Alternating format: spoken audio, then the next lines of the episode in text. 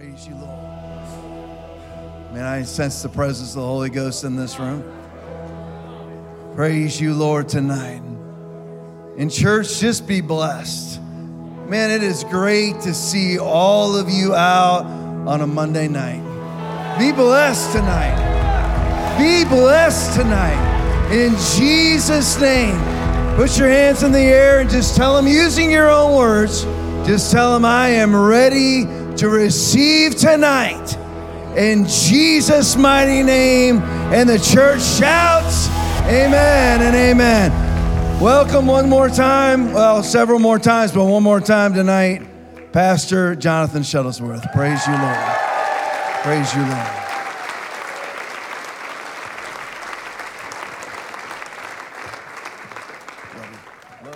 Give Jesus a great big hand clap one more time tonight. How many came expecting to receive from the Lord?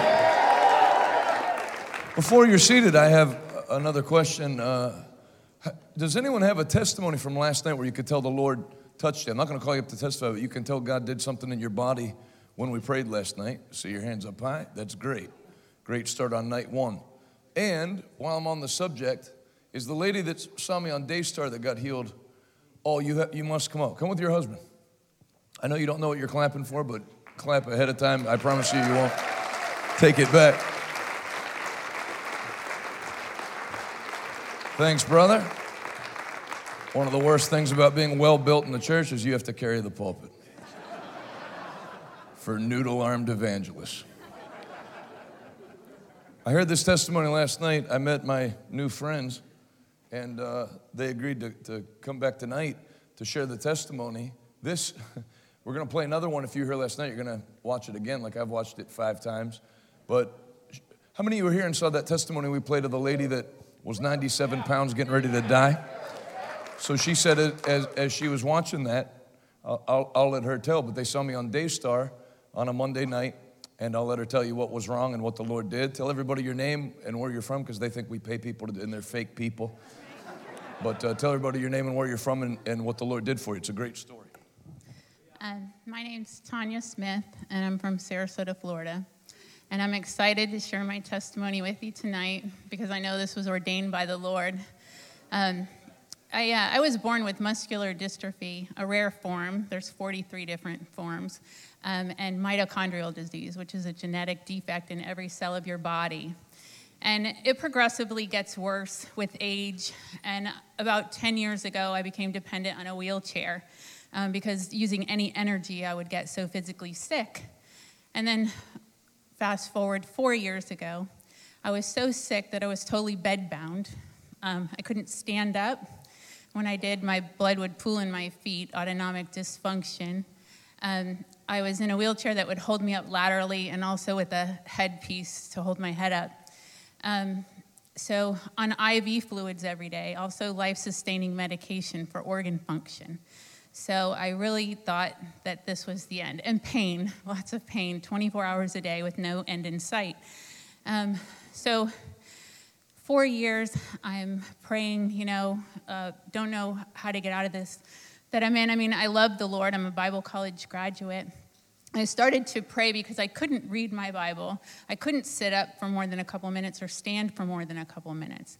And I said, Lord, show me the way to my healing because I can't believe that you would just pick and choose some people to be healed and not others. It doesn't make any sense to me. Right? So um, I said, Lord, show me the way and show me in such a way that I can share my testimonies that others might be able to get to that same place of wholeness and healing. And um, I turned on Daystar on my husband's day off, and we're watching, and Jonathan came on. And when he came on, it ignited my spirit and my faith in such a way that I knew that I was hearing the message in a different way, in a new way that I hadn't heard before. It wasn't as the world preaches, but as God, thank you. But as God's word teaches, right? And Jonathan showed me that, you know, it's not. Um, oh, well, if it's God's will, it is God's will for me to be well. I have been healed. So, So I started praying a little differently and I started telling myself, I have been healed. I am healed. I am whole. And I kept putting God's word in and I started listening to Jonathan's teaching every day and every night because I could not get enough because I knew that there was truth in the way that he was preaching. And so I said, you know, my body, all of a sudden, my body started to line up. I started getting stronger. And I noticed that um, one day I was standing up in the kitchen for more than like three minutes, and I was like, this is new. Like, I don't have to go sit down. This is great. And um, so I came across Jonathan on Daystar in August, beginning of August. So, the beginning of September, I started to get some strength and was up off my bed, sick bed. So, um, so August, so September, um, September 19th it was, I went to my muscular dystrophy clinic appointment because I've been a muscular dystrophy patient for years and years, and I've gone to this same clinic for 16 years and progressively gotten weaker and weaker and sicker and sicker. And, you know, there is no cure by man. Um, so it was really a death sentence. I had made out my will. Um, I was that horribly sick. And um, when I went in, I knew that I had gained some strength, but I didn't expect what was coming because the occupational therapist came in. You see a team of people. She checked my shoulders and my hips, which were always weak, and she said, They're five plus. And I said, I don't know what that means. I never heard five plus. That's perfect muscle strength.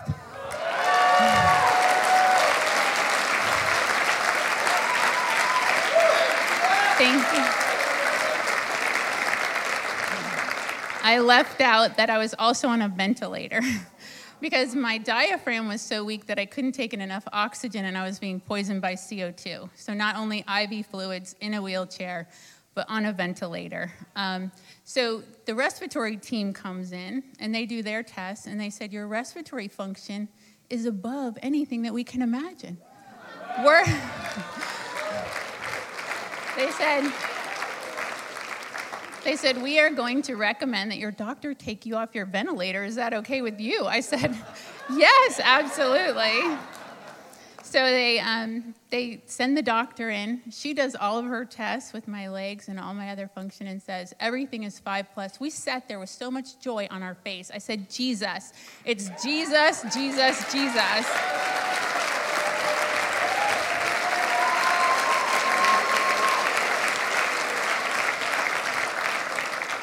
She, she said to me that we only see disease progression, we never see reversal. And we are so excited, and I'm so excited. And I have been up every day since, and I keep counting the months. I'm like, September, October, it's November, I'm still up. And um, the pain has, is almost gone. Um, I have just a tiny bit of pain left, but it's almost gone. They picked up my ventilator. It is see ya, sayonara. so.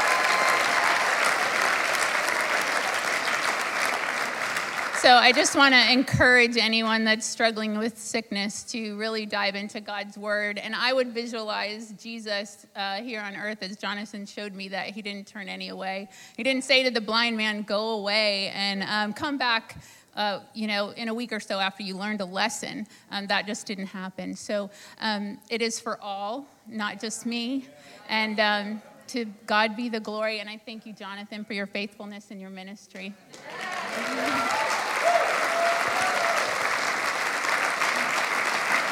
What? I was tired last night, so if I misremembered this, let me know. Uh, misremember is like a Democrat political term that means lied. But I'm trying. I, I, I don't. I don't want to lie. But you said last night was your first trip out. Um, well, it was yeah, like my second trip out without my wheelchair in probably four years, and then I was here all night and standing worshiping, and then I didn't know if I was going to make it today, but I started praying in the spirit, and Go here ahead. I am. This is her first time being able to get up the stair. I'm so happy. You know, let, let me tell you something. If you read in the Bible, the enemy never attacked the Israelites when they went to plant their seed, only when they went to get their harvest. And I feel like when I see people uh, in their 50s that worked hard all their life, Now's supposed to be the time where you get to enjoy your marriage and enjoy. And then the enemy comes and attacks health, where instead of going on cruises and to the beach, you're just going to appointments, and, and that, that's the devil. And I believe God is going, everybody that's in that stage of life, 55 and older, you're going to have the best years that you've ever had. And anything the devil brought to mess that up is getting its neck chopped off tonight. In Jesus' name. I love you. Thanks for coming back. Thanks for sharing your testimony. Go ahead. One last thing. Um, I pressed in, right, to God's word, and I was shuttled-fied. I love you. I love you very much. Give Jesus a great big hand clap all over this place.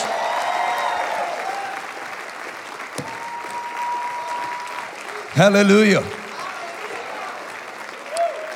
Say it out loud. The Lord is good, and his mercy endureth forever.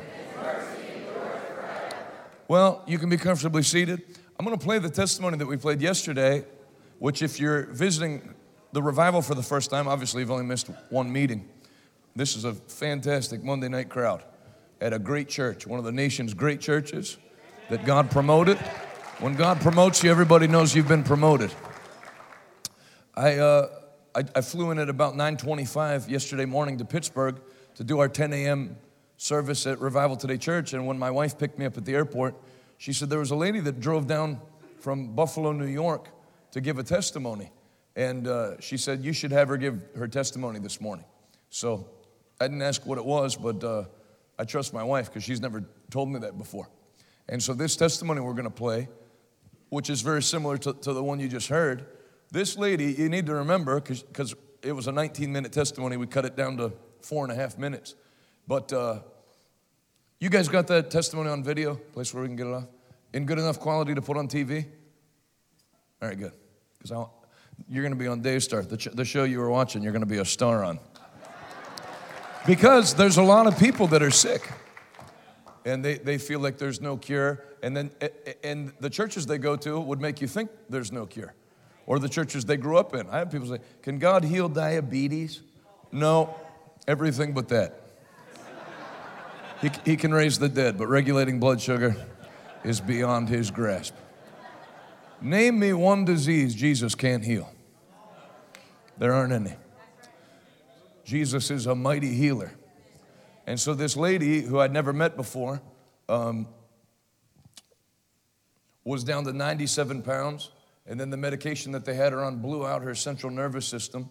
So, any sound was piercing to her. She was just miserable, couldn't sleep, in too much pain to sleep, in pain when she was awake, had to be helped to the bathroom, and, uh, and dying and losing more weight in adult diapers in her 30s and just a total bedridden invalid. And uh, she was watching something on YouTube, and my video popped up, and she clicked on it. The way that God has used that, I'll tell you a wild story that if you don't believe this story, I don't blame you because it happened to me, and I, I still uh, have trouble believing it. There was a guy, there was a guy um, out in out in Las uh, sorry out in Los Angeles, and him and his wife had a big fight, and they had decided they were going to get divorced and he went out and uh, was knowing he was going to lose his family. He was raised Catholic in Mexico before he went to Los Angeles. So he said, I know in times like this, this is where faith is supposed to come in. So he just typed in, What is faith on YouTube, and a video of mine came up. And so uh, he said, I, I clicked on it, and when I listened to you after about 60 seconds, I didn't really care for listening to you. I didn't like your style.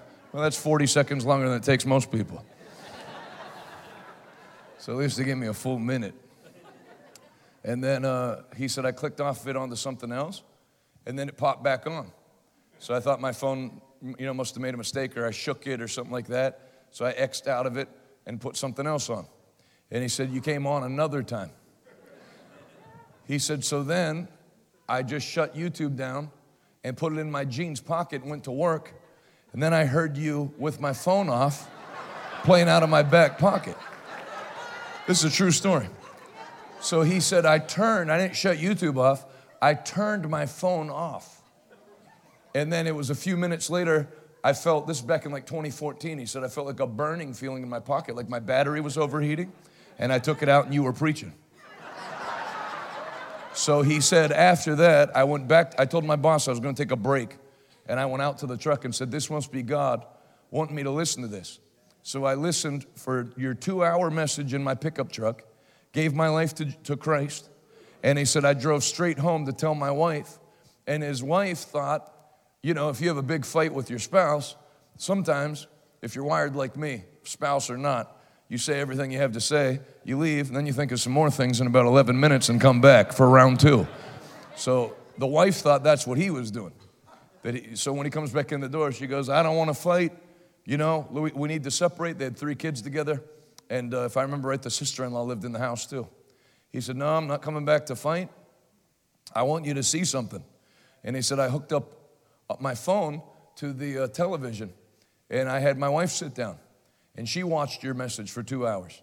And then she gave her life to the Lord. She said about, he said about that time our three kids were coming back from school and we played it again. And my sister-in-law came in the living room and the whole family got saved. Saved the marriage and everything. So then, I'll tell you the rest of the story that was very odd was they kept messaging me on Instagram, when are you going to come to Los Angeles to preach? And I kept messaging them. I don't know any pastors in Los Angeles. I'd never preached in California in my life. And so I, I would just keep giving them the same answer. The sister in law would message me, the wife would message me. Uh, when are you coming to Los Angeles? I'd say, well, just pray that God opens a door at a church. And this actually started to turn into one thing that got me on a different track in evangelism where I realized you can do things where you don't have to do things in a church. You know, when Peter went to Cornelius' house in Acts 10, there was no church in that area. Peter went to their house. So I was walking into a meeting in um, a hotel ballroom, and uh, they messaged me, When are you coming to Los Angeles? It was like they would do it about every six weeks. And anything in your schedule about Los Angeles, any chance you'll come, we're praying that you come here. And I, I got ready to send them my same blow off response. And as I got halfway through, I felt the Lord speak to me Are you busier than the Apostle Peter? If Peter could make a move as the apostle of the church to go to one city to preach to one family in their house. Why can't you?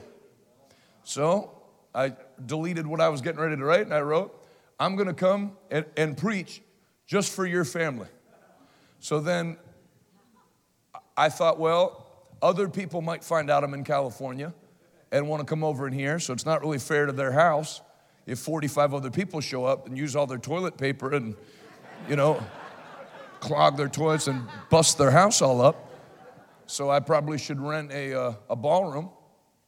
And I rented a ballroom at the Marriott in Los Angeles, which was a lot of money for me back then 2200 a night, something like that, for one family. And then I had no mailing list or anything. There was no way to, it's not like I could say, well, I'll come reach them and then we can get 1,500 people to come out. I had no guarantee anybody was going to come out, including them. They could have texted me the night before, hey, they changed my work up, we can't make it. But I felt the Lord speak to me, they're hungry, go get the word to them. That'll show you how much God values somebody that has faith. God would rather send you to one family that has faith than a church full of people that have unbelief. Thank God we're not in a church like that tonight. So I go out there, and then obviously I need praise and worship. So at this point, I thought, well, this, this, this venture is going to be a massive financial catastrophe. So we might as well just make it a massive financial catastrophe. So I booked the same praise and worship band I used for Festival of Life bass player, drummer, put them up in hotels in Southern California. Nothing's cheap. All those guys, they were big musicians. They all ate a lot, paid for all their food and all that. So I'm, I'm in like 20 some grand to go reach one family of seven. And then I went there and we had about uh, 45 the first night. And then I, I did Friday night, Saturday night, and I did a uh, Sunday morning just for them, like our own church in the ballroom. And I think we had 60 some to close out on Sunday that came in. One family flew in from Australia. They said, We heard you're going to be in LA. We live all the way in Australia, and you're always on the East Coast, but we can make it to California. Was like, Listen, it's 22 hours to California. What's the difference if you go 25 at that point? You know, but they came, another family came from Arizona that had been listening online, and I got to, I got to reach a lot of people. Well, I said all that because this is back when I barely knew Rodney Howard Browne. And he found out somehow that I was flying out. He called me up and he said, Are you flying to do a meeting in California to go reach one family? By the way, the, everybody in that family got baptized in the Holy Ghost. And when the last one spoke in tongues, I, I knew my job was done. So he, said, Are you flying out to California to do a meeting just to reach one family? I thought he was going to say, like, What are you, nuts? And I said, I, I am. And I went to like defend myself, you know. I, I really felt the Lord speak to me. He said, That is so awesome. He said, I'm going to tell you what the Lord told me when I heard you were doing that. Because you're willing to go out there for one family, God's going to give you a whole city in California of people. So it was about a year and a half later, the mayor of National City, California, because when, when we preached meetings in Camden, New Jersey, the, um, the mayor was Hispanic, and there was a Hispanic mayor's network. So he told this guy in National City, California, we, or Vineland, New Jersey, excuse me. He said, We had this guy come and hold a crusade in our city. And, and he said, We have former drug addicts that everybody knew in the city coming up to me on the street all the time asking me if we can have him back in the city park because they haven't touched heroin or whatever since that meeting was over. So the guy, the guy from National City sets the whole thing up. And just like Dr. Rodney said, about a year and a half later, we had 2,200 people. It was, it was wild because we had done outdoor meetings before, but they were wild meetings. You have, to, you have to have like an authority to calm the crowd down because the way we set the meetings up, it's probably 85 or 90% totally unchurched, unsaved. So everybody's milling around, they're wild. You have to like take authority over the crowd. But when I did that one in National City, it was 90% unsaved, but it was almost all Mexican. And because of the Catholic background, they were seated like it was Catholic school, like good posture. Because there were risers and they were just seated like this. I had my dad come out with me, and we had, I think, just over 2,000 people saved. It was, the, it was 2016 because it was during the Las Vegas shooting. The shooting happened Sunday night and we preached on eternity and how all those people went to concerts and didn't know, and they got saved one after another, precipitated by obeying God to go reach that one family. I, am I'm, I'm telling you tonight, between that lady watching me on Daystar and what you're gonna see now, God has a flow. It's different for everybody. Obviously, it never goes outside of the Bible, but there's no pat way to do things. As many as are led by the Spirit, they are the sons and daughters of God. Did you know God has a flow for your life? To get in the flow of the Spirit? That flow will never take you backwards. The Holy Spirit never leads backwards, He always leads forward. The kingdom of God is built on increase. First the blade, then the ear, then the corn on the ear. Our sister told us, uh, give me your first name again. Tanya, I won't forget. Tanya, Sister Tanya told us that she just started listening to the word and believing it and speaking it. And before she knew it, she wasn't trying to be healed. She would just notice herself doing things she wasn't doing. That's because the word is incorruptible seed. And it goes down into the spirit and it starts, it can't be corrupted, and it starts increasing whatever receives it. If a man receives it, it'll increase him. If a woman receives it, it'll increase her. If a family receives it, it'll increase that family. If a state receives it, it'll increase that state. That's what's happened to Florida. Florida's pulling the nation up. The economy here is going in the other direction of the rest of the company because Florida is filled with God fearing Christian people.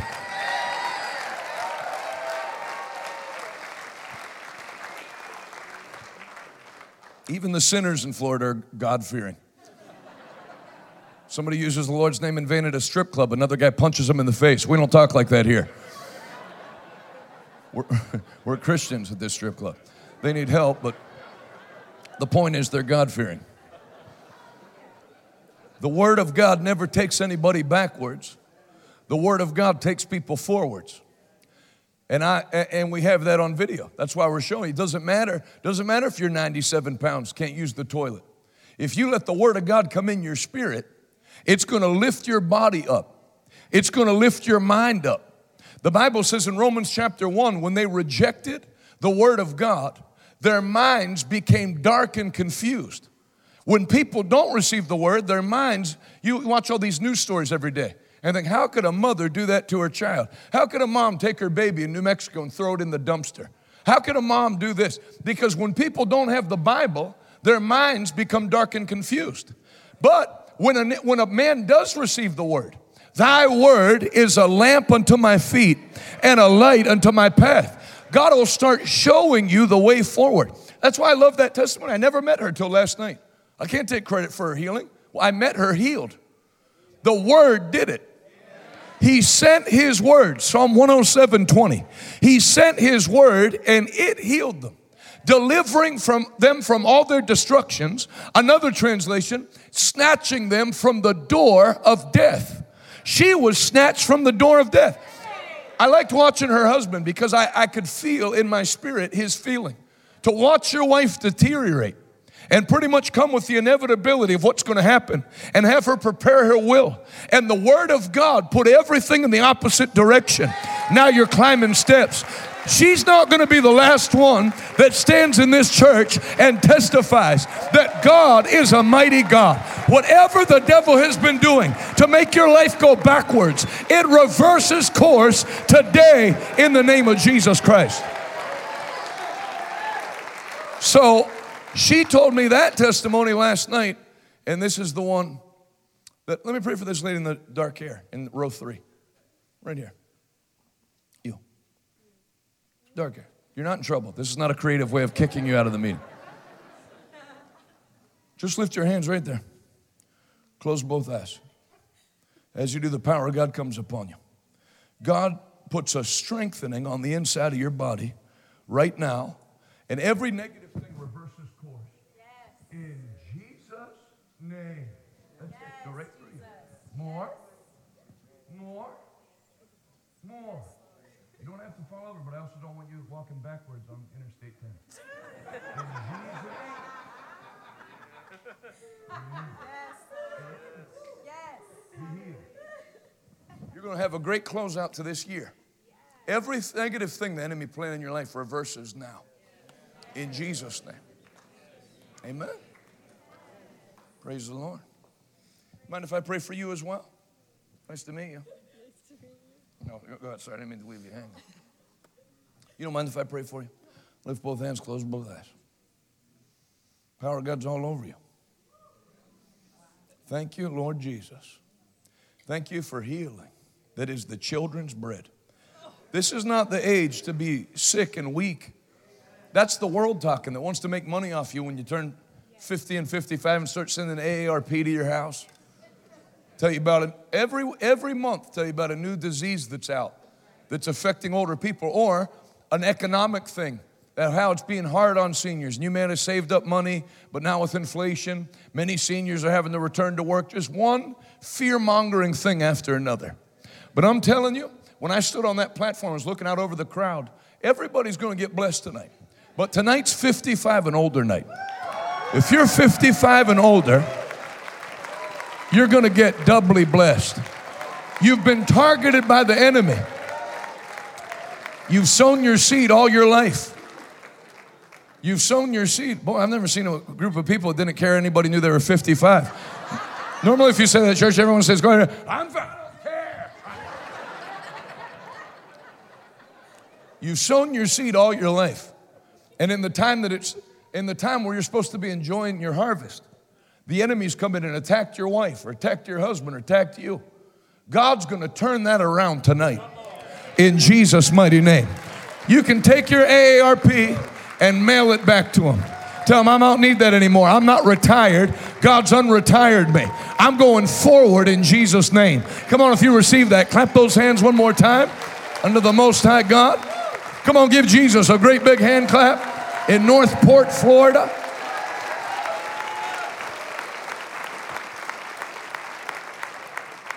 Um, ben, I don't know if you know this video or not because you just started working with me. There's a video, uh, you can message the group. It's called 27 Years Barrenness. Barrenness. Erased. And it's a Bishop David Oyedepo video. If you message my nephew Jay, he, he knows where it is, and uh, other people will too. If you get that one queued up, I'm going to play it after this one, potentially. I'd at least like the bullet in the chamber in case I decide to pull the trigger again.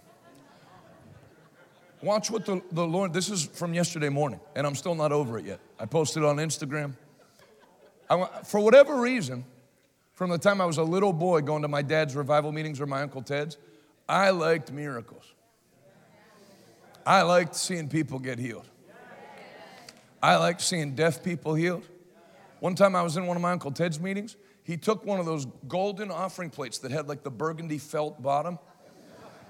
And he said, I'm going to take an offering. He said, Everybody that has a hearing aid in one or both ears, come to the altar and pass the plate and put your hearing aids in it. And then he went down the line, 31 people, and prayed for some of them were war veterans that were deaf in one ear from, from firing rifles. Some of them were war veterans that were deaf in both ears from artillery or being on the runway with the loud jet noise. Some of them were born deaf, and it didn't matter. It went one after another. All 31 ears popped open. I'll tell you about another guy. There was a guy uh, named Joe Martin. He was an evangelist, and then he started a church in Virginia Beach. When his church hit 11, he had about 1,100 people in two years. There wasn't one person in the church that had a hearing aid because that gift functioned through his ministry. He would do that routinely, where he'd say, Every, old, every senior that has a hearing aid, come up here, take your hearing aid out, I'm gonna pray, and God would pop their ear open. I like that. I like that from the time I was a little boy. I loved watching the power of God move. And now that I get the privilege of being a conduit of that power to other people, it makes me happy to hear how people's lives have been turned around. Watch this lady that was at the brink of death and what Jesus did for her. Go ahead and roll it. But in January, I found myself completely uh, crippled. I was confined to a bed. Um, I had a my central nervous system was completely destroyed by years of harmful medications, and I had lost feeling in my face. I had lost feeling to control uh, certain um, any, anything in my body. I convulsed for months at a time. Um, it got to the point where it was too uh, too strenuous for three people to take me to the bathroom. So I had uh, at 33. That's in May of this year. Diapers. And I was completely hopeless, and I was unable to sleep, couldn't feed myself, uh, I couldn't read. So one day I was. Uh, I was really pressing into the Lord, but I still felt almost like my wheels were spinning, but I wasn't getting anywhere. And so I was on YouTube, um, actually just on someone else's channel, and I saw um, it said miracle service, just a, a picture, and it had Pastor Jonathan on it. And it just jumped out at me, and I was like, well, you know, I guess I'm gonna just, I'm desperate. Here I am, I'm 97 pounds going into, at this time, uh, one of the most shocking things was I was also pregnant. And so going into my second trimester, I was 97 pounds, needing 24 hour care. I would turn on the 24 hour broadcast and just stick it under my pillow at night. And I would have Pastor Jonathan screaming in my ear all night. And my mom would say, you know, in the month of January, I slept only 10 hours. And so I should have um, had so many seizures that I would have died. That's what the doctor said.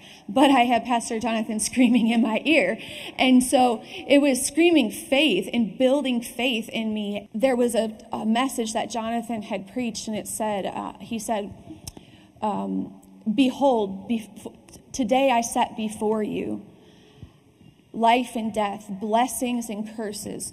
Oh, that you would choose life so that you and your seed may live.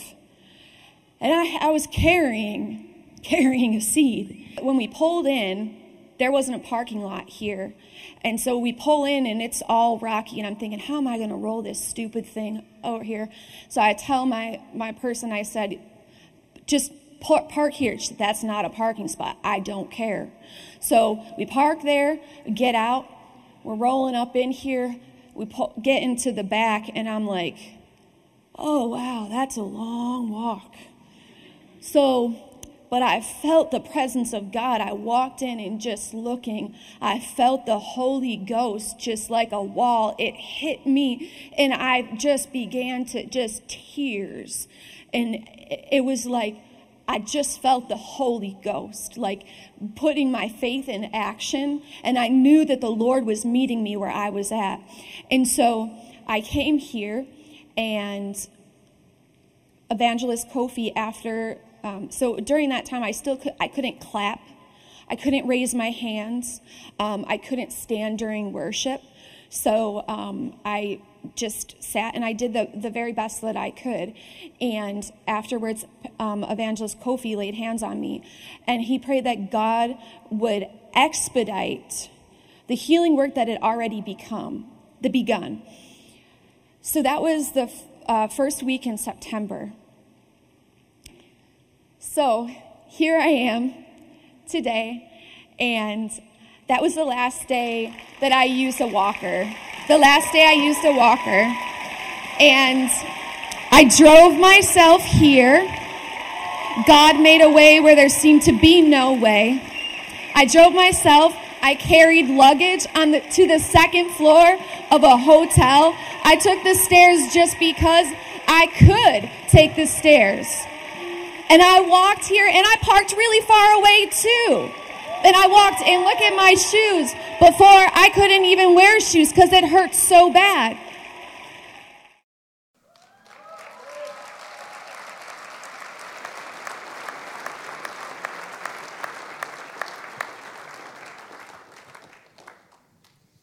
There is nobody like Jesus.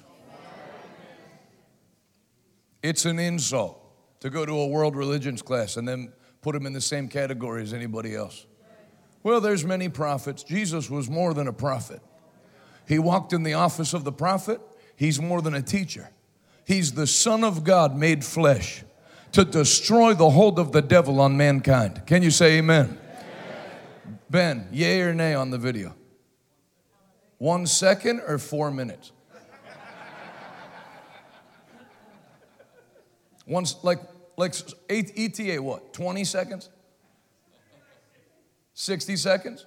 Take your Bible and turn to Genesis chapter 3.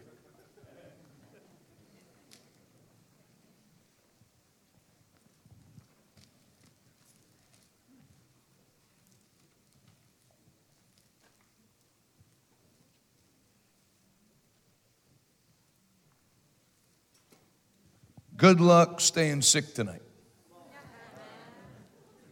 Genesis 3. This is after. You're good. You weren't lying. You're a good man, Ben. Say this out loud I get what I hang around. There's a thing called impartation that most people have very little value for. I don't fly to Pastor Rodney's meetings because he's my friend and I'd like to support the meeting. If he has 3,200 people there and instead of me, I choose not to show up so they have 3,199, it probably isn't going to hurt his self esteem. I'm not there to support him. I'm not there because I'm ordained by his ministry. I'm there to receive of the grace that's on the inside of him. Paul told Timothy, Timothy, I, I perceive that the faith, 2 Timothy chapter 1, 5 through 7, I perceive that the faith that was in your grandmother Lois and your mother Eunice is now in you. So I, am, I, am, I remind you to fan into flames the gift God gave you when I laid my hands on you. Paul, uh, God told Joshua, Joshua, that thou wilt observe to do. Joshua hung around a guy named Moses, that you'll observe to do. There's laying on of hands that brings impartation, and there's close association that brings impartation. The faith that was in your grandmother Lois and your mother Eunice is now in you. Most people only know about passing bad things down to their family. I have a temper because my family has a temper. I have a drinking problem because my grandfather drank, my father drank, and now I drink. But you know, you can pass down good things too. The faith that was in, the faith that was in your grandmother Lois and your mother Eunice, I see now resides in you. What you observe, you do. Brother Schambach worked for a man named A.A. Allen. He watched him pray for the sick and he knew how to minister to the sick. My uncle Ted worked for then for Brother Schambach. Was in Bible school, heard that R.W. Schambach was preaching in Boston and drove up to see him. And Brother Schambach recognized him because uh, he grew up in Pennsylvania, and my grandfather was the pastor of Brother Schambach's family at First Assembly God in Harrisburg. He said, Are you Mickey's boy? He said, Yeah. He said, Stand here and help me. And he stood there and helped him from the time he was uh, 18 till Brother Schambach went home to be with the Lord. Well, you observe things when you're around people. If you've never been around somebody who prays for the deaf, and somebody brings you somebody that's deaf and need healed, then you don't even know how to pray. Father, help them as they go through this time. But when you've seen A.A. Allen or R.W. Schambach put the fingers in the ears like Jesus did and say, deafness and hardness of hearing, I adjure you in Christ's name, come out. And then the ears come open, you have a pattern to follow.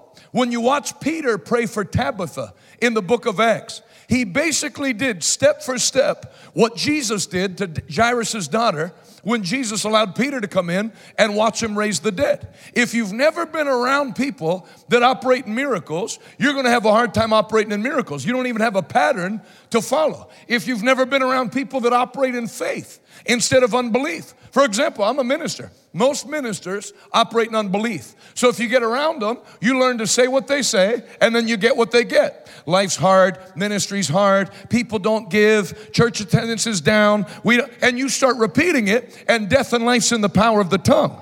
But you get around other people that don't talk like that and say, Thank you, Father, that in the midst of all the troubles in America, you're raising up a church in Northport, Florida, that's going to be packed to the walls. We outgrew the last building, we're going to outgrow this building, and God's going to use this church to shake America, then you get a different result. Somebody shout impartation.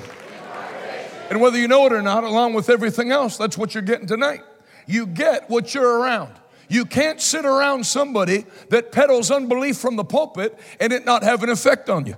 And you can't be around somebody that preaches faith into your spirit and it not have a positive effect. I tell you right now, when this service dismisses, there'll be enough firepower released from this building in you to blow the devil's sorry rear end back off the west coast of Florida into the Gulf of Mexico.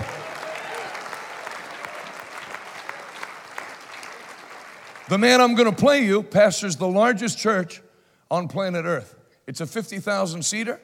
They have five services on Sunday, all packed with 200,000 people in overflow, which necessitated them building a 109,000 seat church that they're working on right now. That'll be not the largest church on planet Earth, it'll be the largest indoor auditorium on planet Earth. 109,000 seats. The children's church, separate from that, will seat 20,000 kids. 119 escalators. Do you know how much it costs to build one escalator? I mean, I don't either. I was just seeing if, if you do.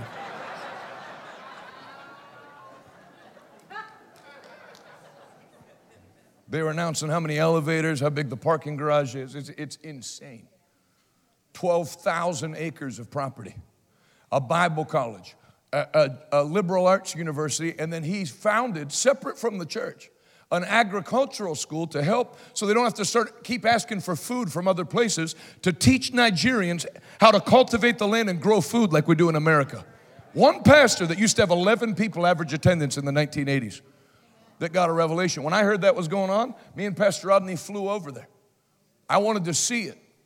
I wanted to see what a 50,000. There's certain things that you see before God could give Abraham, make Abraham what he was, he had to get him to look at the stars. Look at the sand. That's how. Get a picture of how things can be. That's why, as much as the Lord's blessed my church, I can't get any pride because, wow, we had a thousand people come. Bishop Oyedepo has 5,000 in the choir. So I don't really feel like I'm doing much because I've, I've seen where you can go. Well, how did the church grow that big? The miracles that they announce at that church, the testimonies are otherworldly a continuation of the book of Acts, and this one really makes me smile on the inside. It'll do something for your faith when you watch it. Go ahead and roll it.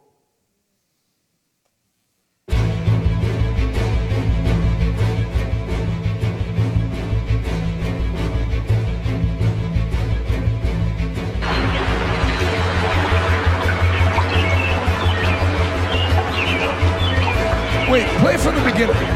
Look at that scripture with the, with the two testimonies we, we played. This is an interesting scripture. For there is hope of a tree if it be cut down, that it will sprout again, that the tender branch thereof will not cease, though the root thereof wax old in the earth, and the stalk thereof die in the ground. Continue.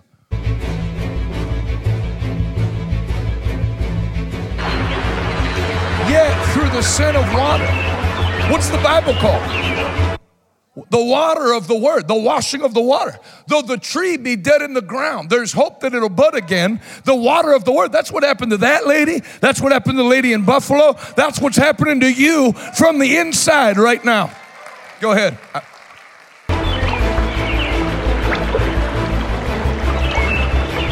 We are here to testify to God's glory, faithfulness, and exceeding great power in terminating 27 years of waiting and honoring us with our twin boy and girl. We got married in November 1986, and as the years wore on, there was a lot of pressure from within and from concerned relatives and friends. There were several unscriptural suggestions and counsels, but we chose to remain totally dependent on God and His Word, not minding the so called ticking of the biological clock. When we joined this commission, we faithfully keyed into the prophetic instructions from God's servant and the inspiring testimonies from this altar. Among other things, we started giving worship offerings on our baby's behalf. We're committed in stewardship, consumed Papa's books, and remained ever so joyful. So much so that too many people did not even know that we were parents in waiting. We're also especially strengthened by Pastor Faith Oyedepo's quotes, such as God is too faithful to fail, and there is no close case with God. We had been to every Shiloh since year 2000 with the same prayer request and expectation. And finally, our own Shiloh came. On the last night of Shiloh 2013, God's servant instructed us to make a vow and tie it to our desire. We obeyed with expectation and tied it to our twin babies and gave a truly sacrificial Shiloh offering. We're fully engaged in the 21 days prayer and fasting in January 2014, and immediately after, in February, God visited us and on the 16th of that month, my wife was confirmed pregnant. Throughout the pregnancy, every negative medical calculation on account of my wife's age, the fact that this was her first pregnancy and it was a multiple pregnancy, all the neg- negative calculations were brushed aside. So, so if you can't understand the West African accent, what they're saying is, what, number one, his wife got pregnant with twins. If you get pregnant with twins in your 50s, they don't say congratulations. They start telling you you need to think about terminating the, preg- the pregnancy. Yeah.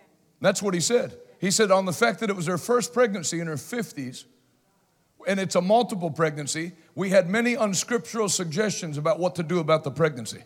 So they had to get pregnant by faith, then they had to stay in faith through the pregnancy. By the way, they don't say it on the testimony, but when they went to go meet with Pastor Oyedepo and said they were believing for a baby, he said, What do you want? The wife said, Girl. The husband said boy, and Bishop Oyedepo said twins in Jesus' name. Go ahead, roll it. Remember 2014 to his glory and praise. After 27 years of waiting, God gave us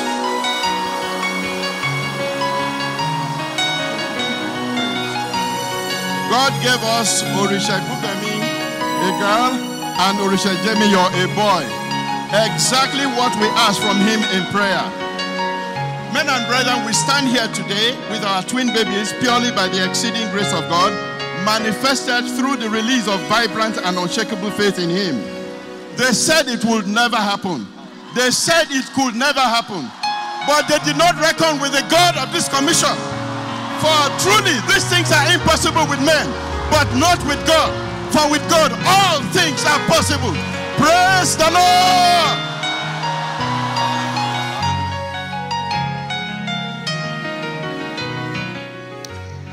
I just was calling to remembrance a few of those songs we were conversant with growing up. Ẹ̀rù rẹ̀ ń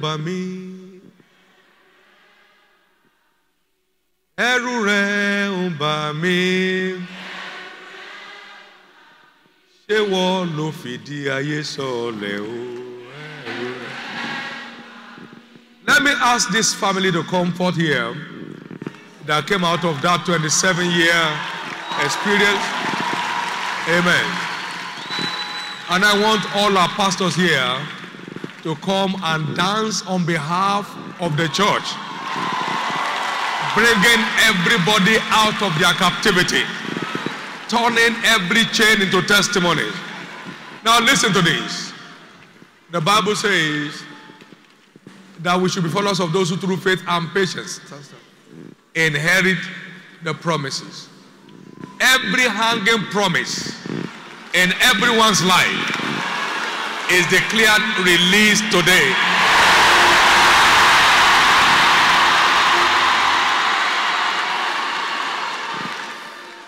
Every hanging promise is declared released today. Come with me, I'm going to dance with you down here. Amen. Now go ahead. And, now listen. Every delay in anyone's life is terminated today.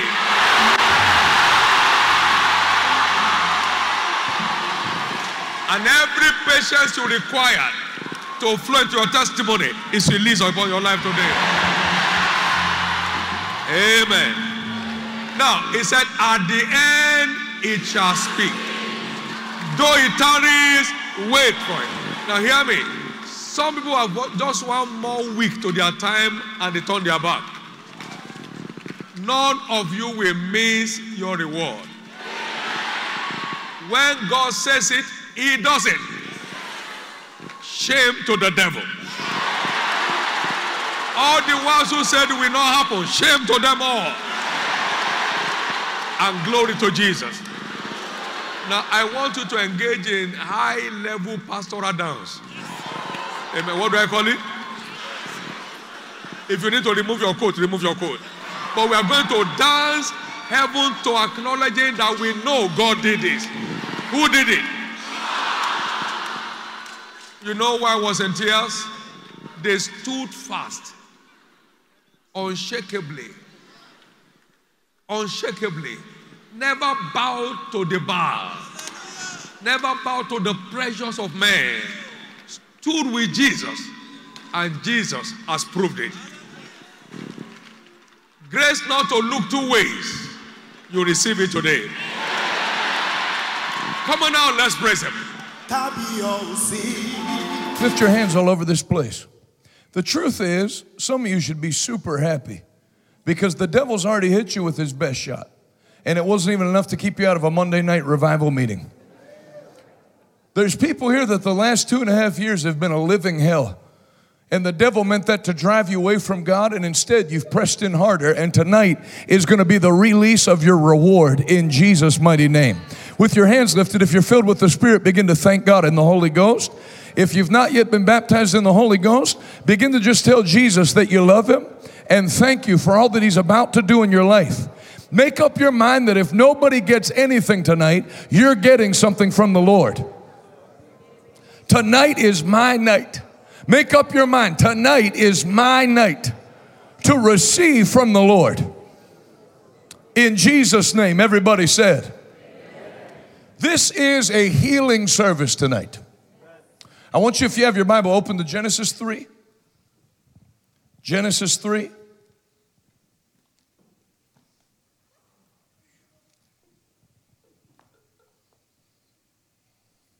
Verse 13. Then the Lord God asked the woman, What have you done? The serpent deceived me, she replied. That's why I ate it. Then the Lord God said to the serpent, who was the devil, the devil came in into a serpent, that's how he got into the garden. Because you've done this, you are cursed more than all animals, domestic and wild. You, you will crawl on your belly, groveling in the dust as long as you live. And I will put hostility or enmity between you and the woman, and between your offspring and her offspring. You have bruised his heel, but he shall crush your head. What does that mean?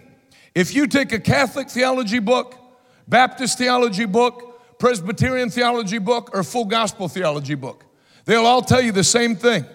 That was the first messianic prophecy in the Bible. You bruised the heel of Adam, but I will send another. The book of Romans refers to Christ as the second what? Adam. Because Adam had no earthly father and Christ had no earthly father. I actually got blessed going to my wife's OBGYN appointment when she was pregnant with Camila because she said the father, the child will get its blood from the father, not from the mother. That's why Mary carried Jesus, but when she said, I haven't known a man, how am I going to get pregnant? The angel basically said, Exactly, you haven't known a man. For the thing conceived within you will be holy. The power of God will overshadow you and you'll become fruitful. If Jesus had an earthly father, he would have carried, think of it, when Adam sinned, sin entered the human race and was passed through the blood from ev- to every child. But Christ, the second Adam, born with pure, undefiled blood, came to be the offering for our sin and break the curse of the devil over mankind. If you're thankful for that, go ahead and do what you're already doing.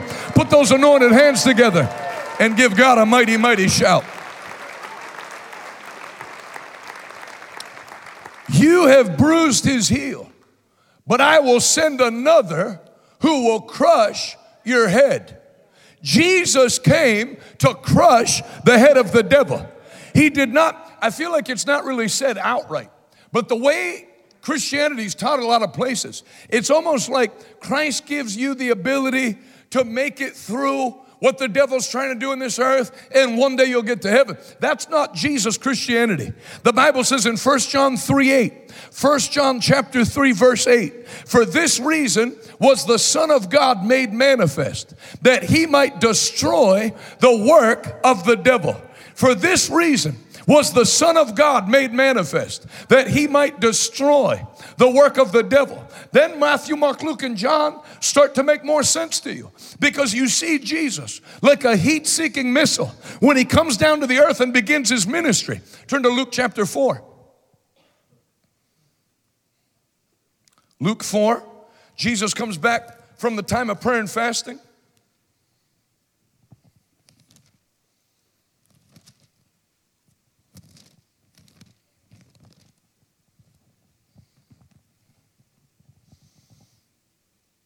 Luke 4 14. Then Jesus returned to Galilee, filled with the power of the Holy Ghost. Report. Now, Jesus didn't do one thing until he got filled with the power of the Holy Ghost. Then Jesus told the disciples, Don't do anything until you receive what the Father promised. For John baptized in water, but in not many days hence you will be baptized in the Holy Spirit. Acts 1 4. Acts 1 8. And you shall receive power. After that, the Holy Ghost comes upon you. Luke chapter 4. Jesus is led by the Spirit into the wilderness, but after completing that time of fasting and prayer, he returns in the power of the Holy Spirit. Verse 16. When he came to the village of Nazareth, his boyhood home, he went as usual to the synagogue on the Sabbath and stood up to read the scriptures. The scroll of Isaiah the prophet was handed to him. He unrolled the scroll and found the place where this is written. The Spirit of the Lord is upon me. I want to, I'm only with you one week, and I'm not complaining. I'm thankful to be with you a week. But I'm saying if I could leave you with one thing, every time you get tempted to confess. I don't know how I'm going to make it. I don't know what I'm going to do. I have this negative thing. Instead, learn to lift your hands and say, Thank you, Father. The Spirit of the Lord is upon me because you have anointed me. The end time church carries the Spirit of the Lord that was on Jesus and is anointed to do great things for God. If you believe it, shout, I receive it. Jesus said, The Spirit of the Lord is upon me for he hath anointed me to preach the gospel to the poor. He has sent me to proclaim that captives will be released, that the blind will see. Now, most churches in America, you know, even full gospel ones and, and so called faith churches, they, they spiritualize things that aren't meant to be spiritualized. How many you know Jesus said he came to give sight to the blind? Many of us have been blinded by society and blinded by. No, he went to people whose eyes could not see. Believest thou that I can make you to see? And Bartimaeus replied, Yea, Lord. Think of that. Christ works from the Spirit. The Bible says in First Thessalonians, I, Paul said, I would that you commit yourself spirit, soul, and body. Medicine works on the body. If your shoulder's bad and you go to the doctor, they're going to work on your shoulder. They might even cut on your shoulder and replace ligaments. So, human medicine, rub this lotion on your skin, it works on the body. Then, metaphysics works on the mind. Picture yourself healed. See yourself healed. Use the power of your mind over disease. But God works by the Spirit.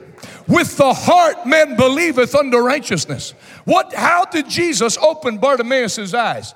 Believest thou with the heart, with the spirit? Man, believest. Believest thou that I can make you to see? And he replied, Yes, Lord. As your faith is, so be it unto you. He didn't do a laser surgery on the eyes, he didn't tell him to use mind over blindness. He ministered the word into his spirit. That's why I loved hearing our two friends. Uh, uh, Ta- Tanya, I had it, should have trusted myself. Tanya and Ryan is that lady's name from Buffalo. What happened? They both accidentally, but it's not an accident. Both found me accidentally. God, God wants there to be people everywhere. He doesn't want to have to direct everybody to me and Pastor Rodney and Tom. He wants to raise up people that are in every city that are declaring the word of God. That though you're sick, though you're bound, though everything's broken, you're only one prayer away from the power of God picking you up out of the pit.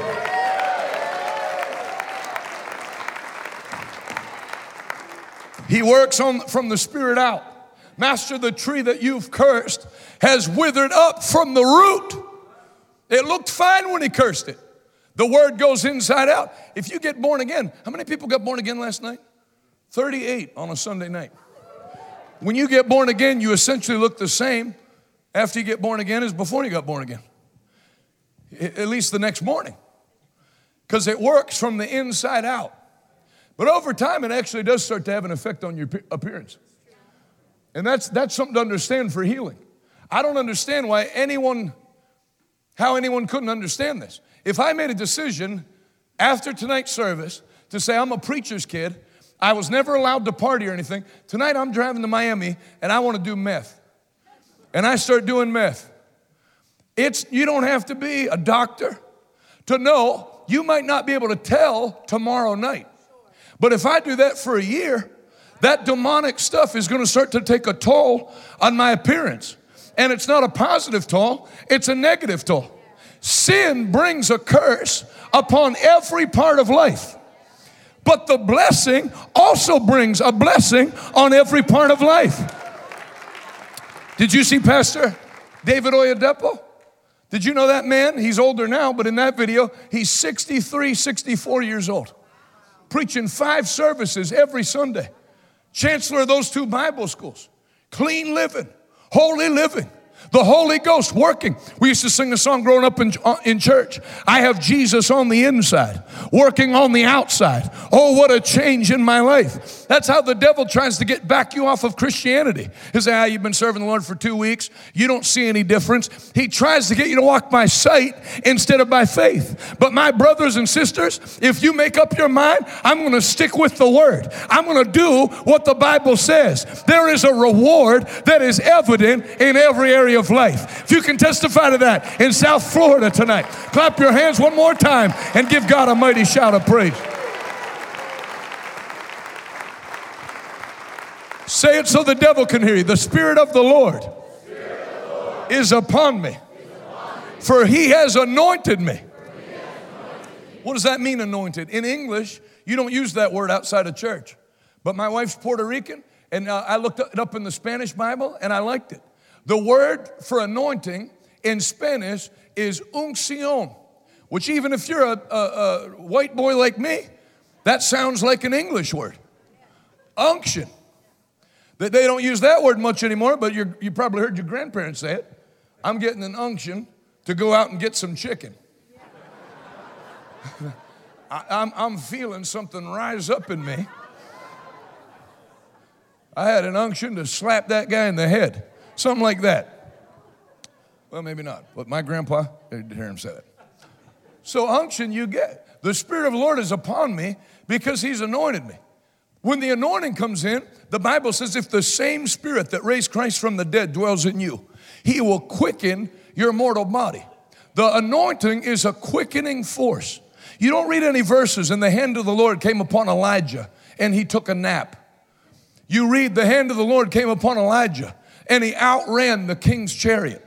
There's a zeal and a strength in the anointing that affects your natural body. There's a zeal and a strength in the anointing that affects your natural mind. There's a zeal and a strength in the anointing that quickens your spirit. That when you felt like giving up and you felt like everything was over, that's why I was fighting back tears, listening to Tanya and listening to Ryan. Everything in the natural Everything in their body, everything in their mind, everything from a medical standpoint was give up. But as they listened to the word and the anointing, it was quickening. No, no, you're going to make it. Keep going forward. There's a force in the Holy Ghost that'll take you when you're as good as dead, break you out of whatever prison you're in, and lead you to the other side. I'm telling every person in the sound of my voice if you have stage four cancer, whatever severe thing that they tell you you have, we just listen to three testimonies two in America and one in Nigeria. You are not serving a religion tonight. You didn't come to a religious meeting. We are talking about the God of Abraham, Isaac, and Jacob, who said, Call on me, and I will answer you and show you great and mighty things that thou knowest not. He's not an idol, He's not a dead God. He's alive, and He lives forevermore, and He holds the keys of death, hell, and the grave.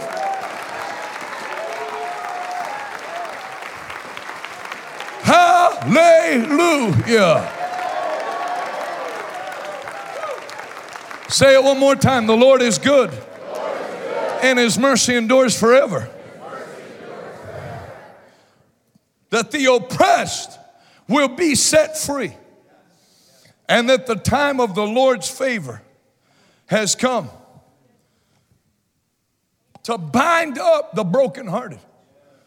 The same anointing that opens blind people's eyes will take a heart that's been crushed by the death of a son. Something you went through that in the secular world, they'll tell you, well, that's just something you'll live with your whole life. That's true in the natural. But God has an anointing, the balm of Gilead, that can come into your broken heart and make your broken heart whole again. Every man and woman in the sound of my voice that's gone through harsh tragedy. And the devil's used that to steal your joy. And it's almost like you've been frozen in time ever since that thing happened. That anointing is coming into your heart right now to bind up your broken heart. You're not going to be a sad 60 year old, a sad 70 year old, a sad 80 year old. You're going to be the happiest 55 and olders this side of the mental institution in Jesus' mighty name. If you believe it, shout, I receive it. Why so downcast, O my soul? I will rejoice in the Lord and be glad. I'm not giving the devil the satisfaction of seeing me cry one tear. And then when you're a minister, Oral Roberts used that passage, Luke chapter 4. He defined the ministry and said the task of a minister. You know, if you're going to do something, it would help to know what the point of it is. If you're a plumber, you know the point is to help people's plumbing, sinks, toilets, or whatever else, water flow. And on down the line, it's like almost everybody knows what their job is supposed to be. But a lot of ministers don't. They think it's to have a nice, clean Sunday service, make sure everything's organized, the lights are on, and they don't know the real purpose. But if you take the ministry from what Jesus did, and Luke 4 in particular, Oral Roberts said the task of a minister is to remove people's pain by the anointing. The task of a minister is to remove people's pain by the anointing. I would say that's an excellent sentence to sum up what Jesus did. Turn to Matthew chapter 8.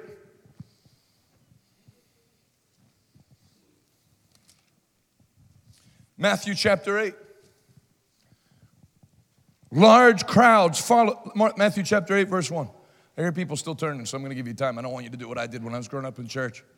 And then the guy just starts reading. You turn your Bible up so no one sees that you're in Nahum.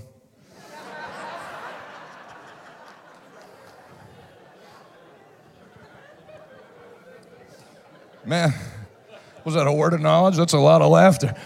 Matthew 8 1. Large crowds. How many are happy you came tonight? How many of you can already feel the victory of God in here?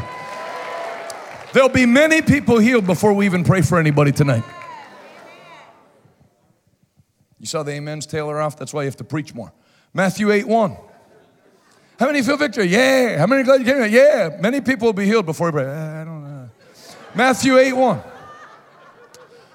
Large crowds followed Jesus as he came down the mountainside. Suddenly, a man with leprosy approached him and knelt before him.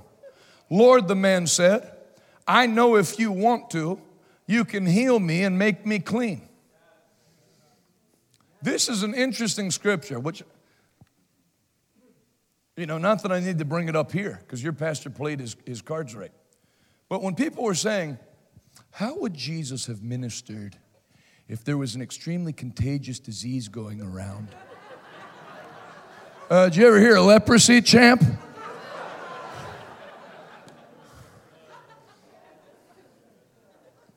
Jesus ministered when there was a disease going around that society had, had, had deemed so problematic that if you had it, you were to be quarantined away from your family and you weren't allowed to, if you came back within the general public, does anybody know what the, what the punishment was? Stoned until dead. Not a $1,500 fine. And this man comes into the General Assembly. What did Jesus do? Spray him down with Lysol? And Peter put on yellow rubber gloves and threw him back in the leper colony? And his nose fell off? No. And then, secondly, everybody knew that the penalty was stoned until dead. So think about it. This man wasn't even sure whether Jesus would heal him or not. But he made up his mind I'm sick of being away from my family. And I'd rather die than live like this one more day. When you get desperate, you're on the right path. Can you say amen? When man says, you know, both of our friends had been given up on by medicine. We're just going to keep you comfortable till you die. When man gives up on you, that only leaves you one place to look. But you know, you can look in that place straight from the beginning. From tonight, all of you will know what it's like to have God as your source from now till when you go to heaven at a ripe old age. If you believe it, can you say amen? Sir, I know if you want to. I don't even know if you want to or not. But I know if you want to, I've heard about you. You can heal me and make me clean of this leprosy. Jesus said, before Jesus healed him, he corrected him. Matthew 8, 1 to 3. I want to. F.F. F. Bosworth said, when Jesus answered that leper, he answered, Anyone who has the question, well, is God willing to heal me? Because Acts 10:34 says, I see very clearly that God is no respecter of persons. What he does for one, he'll do for anyone. What he does for one, he'll do for anyone. Notice, Jesus didn't turn to Matthew and say, Hey, don't write this down because then other people are going to read this and think I'll do it for them. No scripture. That's what the Bible means when it says no scripture. Well, you people are easy to preach to. No wonder preachers always come down south. I'm used to preaching up in Massachusetts where if somebody raises an eyebrow, you extend the meeting another week. Someone moved. Someone had a facial expression. I saw someone breathe. Jesus didn't say to Matthew, Don't write that down. Matthew, Matthew, don't write that down because then people are going to think I'll do that for them. That's what the Bible means when it says no scripture is of private interpretation. What God does for one, He'll do for anybody. When you read this Bible, you're seeing a record of what God will do for you. I know if you want to, you can heal me and make me clean. Jesus said, I want to. Be healed. And instantly. How long did it take? How long did it take God to create the whole world? Six days. How long do you think He needs for you? God will never need more than 24 hours for an ordinary human being. Never. There's nobody that came in contact with Jesus that, was he, that it took longer than 24 hours for them to be healed. Jesus never put anybody off. Jesus never sent anybody back. Jesus never put sickness on someone who was healthy. I mean, sometimes God will put sick, sickness on to test us. No, you're smoking crack. like early 90s crack, when crack was crack. Not, the, not this watered down stuff. Well, that preacher seems to know a lot about crack. If you can't see Jesus doing it, then you can't build the doctrine on it. Well, there's people, and I want you to hear this. There's people in our family, we called it break you down to build you up theology. As if God's looking to bust you up and then he'll heal you. I mean, I've heard, I heard a lady, she's a Pentecostal preacher that has a decent sized platform, talking about how God gave her breast cancer. And uh, she learned humility in that time and then was telling Bible college students, everybody wants a platform, but are you willing to have the breast cancer? Lady, sickness comes from hell. Sickness is of the devil, and it doesn't belong in me for one minute. Can you say amen? Because the Bible says in Hebrews 1 3 that Jesus, in the New Living Translation, Jesus represents the will of God the Father exactly. So if you think that sometimes God makes people sick, then you need to be able to produce scripture from Matthew, Mark, Luke, and John of Jesus making people sick to test their faith and teach them a lesson. What did Jesus do to this leper? Sir, I know if, I know if you want to, you can heal me and make me clean. No, the, your faith is being tested right now, and, and, and this is to strengthen you, and I'm leaving you with leprosy. Find me somebody in Matthew, Mark, Luke, and John that Jesus left sick. Jesus healed people on his way to heal people. He was a healing machine. He hated sickness because sickness is the foul offspring of its father Satan and its mother sin. So when Jesus saw it, he attacked it. He hated it. You can see that Matthew, Mark, Luke, and John. Uh, Luke chapter 13. There was a woman who was crippled, bent over double in the temple. When Jesus saw her and knew how long she had been that way, Luke chapter 13, he went over and touched her. No permission. He saw her doubled up. Said, uh uh-uh. uh touched her and she stood straight up. Oh, how she praised God! Exclamation point. Notice God didn't get glory when her, went through her sickness. He got glory when she was healed. Look at the glory that was released to the Lord playing those three videos. God gets glorified when people are bound and Jesus sets them free. I prophesy that tonight God will receive great glory in Northport, Florida. Oh, how she praised God. The leader of the temple was indignant. Who gets mad when they see people healed? Religious people. You know, I posted that lady's testimony that was nine. I know I'm pointing at the mountains. Uh, it's like I have like physical Tourette's. That lady's not there anymore. You know that 97 pound lady that got healed? I posted that on Instagram and somebody wrote, only a backslidden and adulterous generation would seek a sign. You think, you think that was an unsaved person or a church person? Church. Yeah. Same spirit that was in that synagogue leader. The leader of the temple saw her stand straight up and was indignant, angry. So I commented to that guy, I said, So you, you would rather her be dead? So I'd like to put a ta- you at a table with her and tell her you, you feel like she should die. You jerk. Pray you get an Exodus sized case of hemorrhoids. I don't know if you can pray that scripturally. I'm just telling you, I'm praying it. I don't like that. Who gets mad when people get healed? This guy did. The Pharisees did. The Sadducees did. By the way, that scripture people use, only an adulteress and heathen generation would seek a sign. If that idiot knew original languages, Jesus wasn't performing signs and wonders and then scolding people for desiring signs and wonders. The word in the original language is an astrological sign. When they were saying, Show us a sign to prove that you're the Messiah, they meant a sign in, in, the stars, astrology. And Jesus said only a backslidden and wicked generation would seek a sign in the stars. The sign that he was the Son of God. He told them, Go and tell your master the things you see.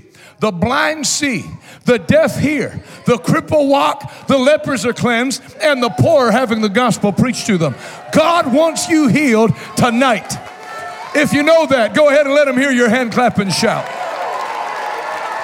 Hallelujah. I feel revival in here. Hallelujah.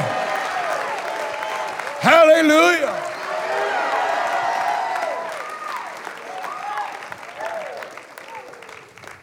The uh, let me finish Luke 13. The leader of the temple was indignant. There's six days of the week to come for healing, he said. Come back any of those days. And Jesus sternly rebuked him. Thou hypocrite, did you not untie your donkey to come here? I want you to catch this. Look at the correlation Jesus made. Did you not untie your donkey to bring him here? Then why is it wrong for me to untie this daughter of Abraham, whom Satan hath bound? Sickness and disease is like a rope that the enemy puts around people. And Jesus comes and looses that rope. There's a picture of it. There's a picture of it with Samson. The Bible says that Samson was tied with new rope. But when the Spirit of the Lord came upon him, one translation says, the ropes fell off as if they were burned by fire. When the Spirit of the Lord comes upon you, whatever the enemy has wrapped around you heroin addiction, Percocet addiction, depression, suicide, cancer any rope the enemy has wrapped around you tonight, it falls to the floor permanently, and you go out of here free in Jesus' mighty name. Go ahead, take 15 seconds and celebrate ahead of time. I hear the sound of the armies of the Lord. I hear the sound of the armies of the Lord. The devil is defeated.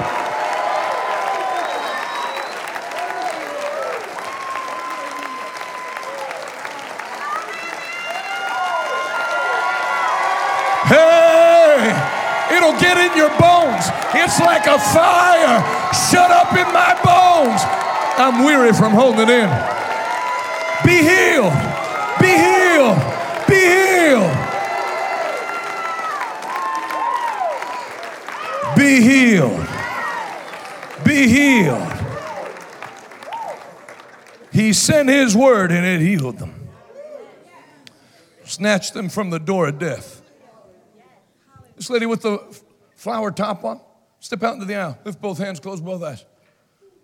Lift your hands all the way up, close both eyes. That's the fire of the Holy Ghost coming into your spirit. It'll make you run, it'll make you leap, it'll make you.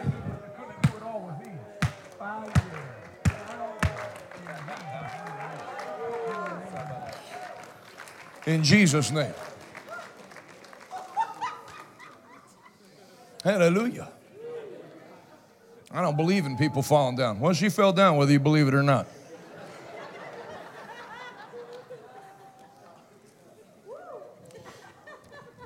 Why should this daughter of Abraham, whom Satan hath bound?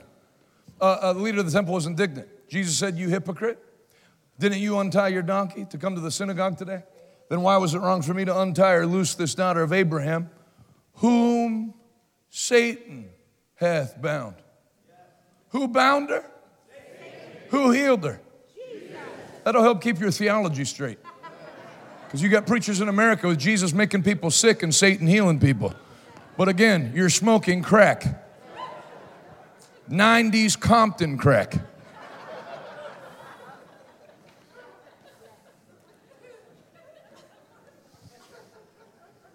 Who healed her? Jesus. Who bound her? Satan. That's right. They don't switch and do each other's work. Right. Satan doesn't heal people, and Jesus doesn't make people sick. Why? Uh, where did I leave off? Why was it wrong for me to untie this daughter of Abraham, whom Satan hath bound, lo, these 18 years? Who bound her? Where does sickness come from? Luke 13, whom Satan hath bound. Job 2 7, every depressed person's favorite book of the Bible, Job. Jonathan is preaching healing. What about Job? I mean, I believe the Bible. What, what about Job?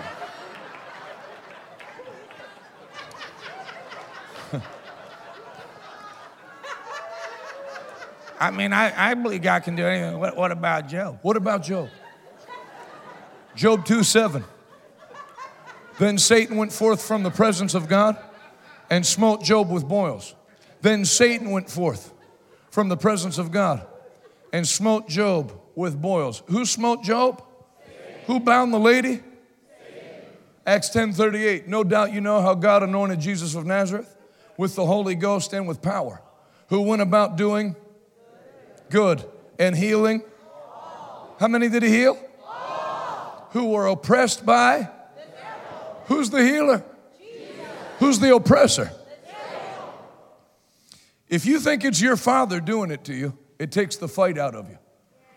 But when you realize there's an old preacher in early Pentecost, John G. Lake, had a bunch of members of his family die, and now his wife, I'm growing up, I think like half the kids died when he was growing up. They had like 13 kids, six died. And then he gets married, and now his wife's dying. And he, he wires down to John Alexander Dowie's church in Chicago if, if he'll pray for his wife, and ends up going down to Chicago. And he said, I was accepting sickness. And then when I heard from the word that it's Satan that does the afflicting, everything in my being, he wrote, everything in my being rose up to cast it off. Because I realized it's not the will of God, it doesn't belong in my body. I'm telling you right now, they make a lot of money off of it. So the commercials want you to think it's normal when you're a man to have a prostate the size of a grapefruit and all that stuff. And, prostate problems are normal and breast cancer is normal. But we're not Americans. We are believers who live in America. We're part of another family. We don't have heretical, uh, uh, uh, hereditary diseases. We joined a new family, and there's no disease that runs in our father's bloodline. Listen to me. Not only are you leaving here healed tonight, you're going to enjoy divine health all the days of your life in Jesus' mighty name. Oh man, I know you receive it. Go ahead and celebrate it. Celebrate it. Celebrate the blessing. Celebrate your healthy body. The Lord is good and his mercy endures forever. Somebody shout a living hallelujah.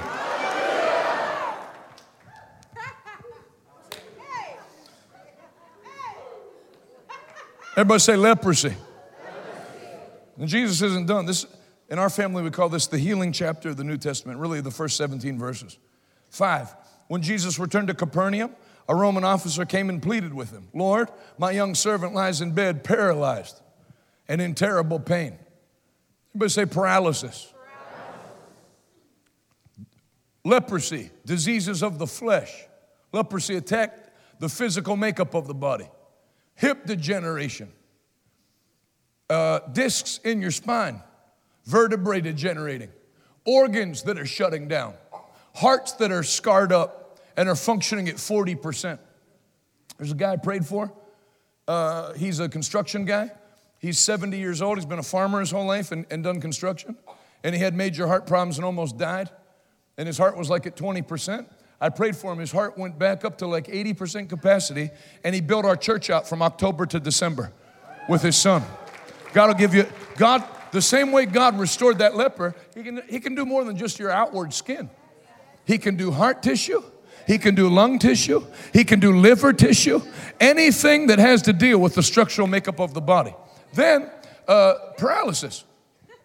My, my servant has a palsy, is sick of the palsy. This one translates it that he's paralyzed and in terrible pain. What did uh, my, my friend Tanya have? Something that afflicted her central nervous system. Say with me, diseases of the central nervous system. So, actually, all sickness and disease can be broken into four categories, and Jesus dominates all four categories in 17 verses diseases of the flesh, diseases of the central nervous system. What happened? I will come and heal him. But the officer said, Lord, I'm not worthy to have you come into my home. Just say the word from where you are, and my servant will be healed. I know this because I'm under the authority of my superior officers and I have authority over my soldiers. I only need to say go and they go or come and they come. And if I say to my slaves, do this, they do it. So Jesus, or this Roman centurion, put the relationship of Christ's word over sickness to the realm of a master and a slave. You can dominate sickness. Can you say amen? You can make sickness do what the word says. You can put it on a leash and tell it, no, we don't have it. You're not over me. My dog doesn't tell me what to do. When Jesus heard this, he was amazed. Turning to those who were following him, he said, I tell you the truth. I haven't seen faith like this in all of Israel. And I tell you this that many Gentiles will come from all over the world from east and west, and sit down with Abraham, Isaac, and Jacob at the feast in the kingdom of heaven. But many Israelites, those for who the kingdom was prepared, will be thrown into outer darkness where there will be weeping and gnashing of teeth. Then Jesus said to the Roman officer, Go back home. What you believe has happened. What translate? Leave that up there. Then Jesus said to the centurion, Go, let it be done ju- as you believed it would. Anybody have a King James Bible open? Let me, let me, let me see it there. I would have you read it, but you don't look trustworthy. Uh, M- Matthew 8, 13. Jesus said to the centurion, Go thy way, as thou hast believed, so be it done unto thee. Thank you. As thou hast believed. Say that with me. As thou hast believed. It'd have been just as easy, it actually would have been easier for Tanya to hear me on Daystar talking about healing and go, Well, if that stuff's real, how come I'm suffering? And have a harsh thing to say. It'd have been easy for that Roman centurion to say, Oh, they say some guy's over in Israel healing people and he's the Son of God. Well, if God's so good, how come my, how come my servant's paralyzed and in pain? So you, can, you react however you want. But if you, instead of going against God, turn your faith towards Him and say three simple words that'll change your life Lord, I believe.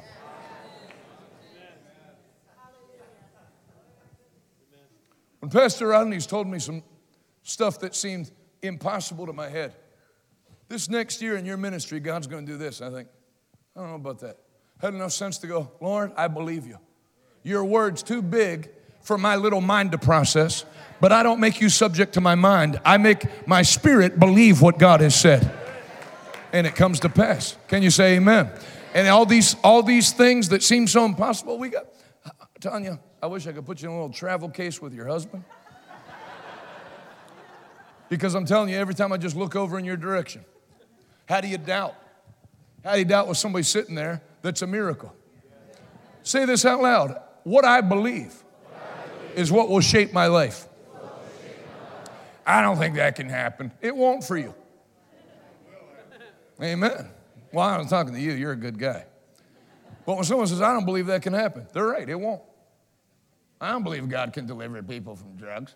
I've been an addict for 21 years. You'll stay an addict. What you believe, as you've believed, it's happened. What you believe, that's not one place. Bartimaeus, what would you like me to do for you? Notice, even being blind, he had to state what he wanted. Faith is the substance of things hoped for. Sir, if Bartimaeus was, Bartimaeus was an American, what do you want me to do for you? Whatever you want, oh Lord. No, what do you want me to do for you? God is asking you on this Monday night. I'm not talking to normal people. I'm talking, I'm not talking to people who wait for Friday night when the place is going to be packed out the doors. I'm talking to Monday night people, church addicted people, people that had to answer their Christian family this afternoon. Where are you going? Church. Didn't you just go twice yesterday? What are you, becoming a nun? I'm not talking to backslidden people. I'm not talking to lukewarm people. I'm talking to what's right with America. I'm talking to on fire people in Northport, Florida that have made up their mind in a world that's tried to program you for 50 years to turn your back on God. You make up your mind, Lord, I believe. Lord, I believe. All things are possible. Lord, I believe. Shout it out loud, Lord, I believe.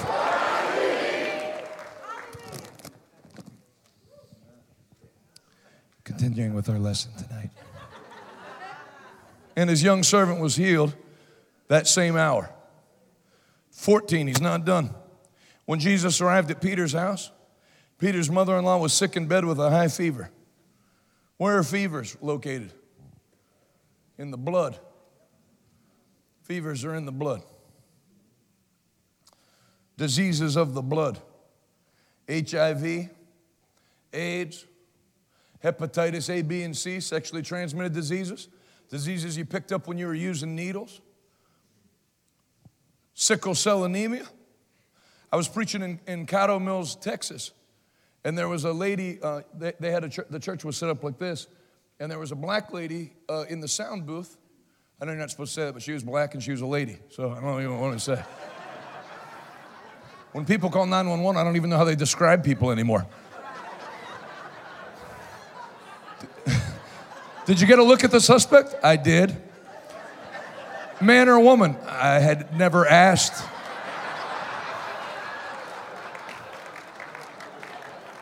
What color was the suspect? I'm not losing my job.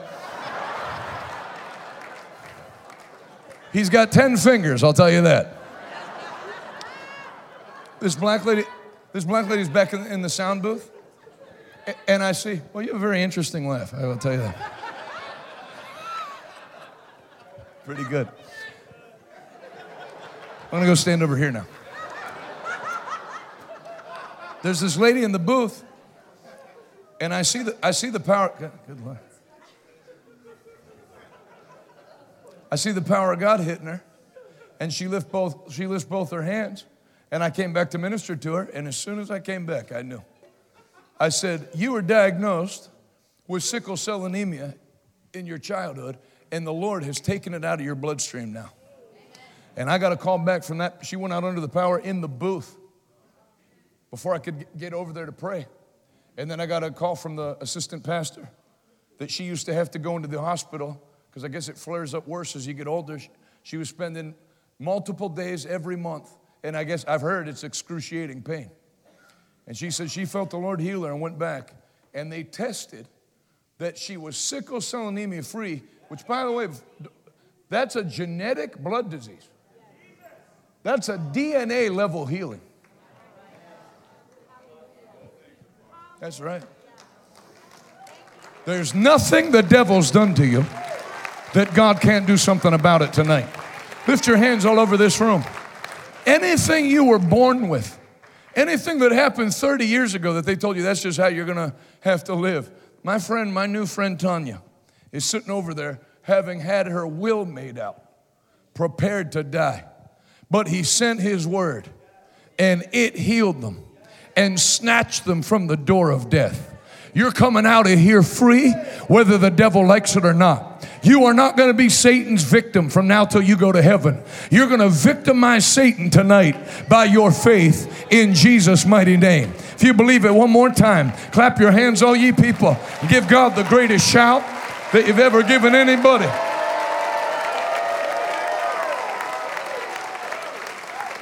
Hallelujah. Hallelujah.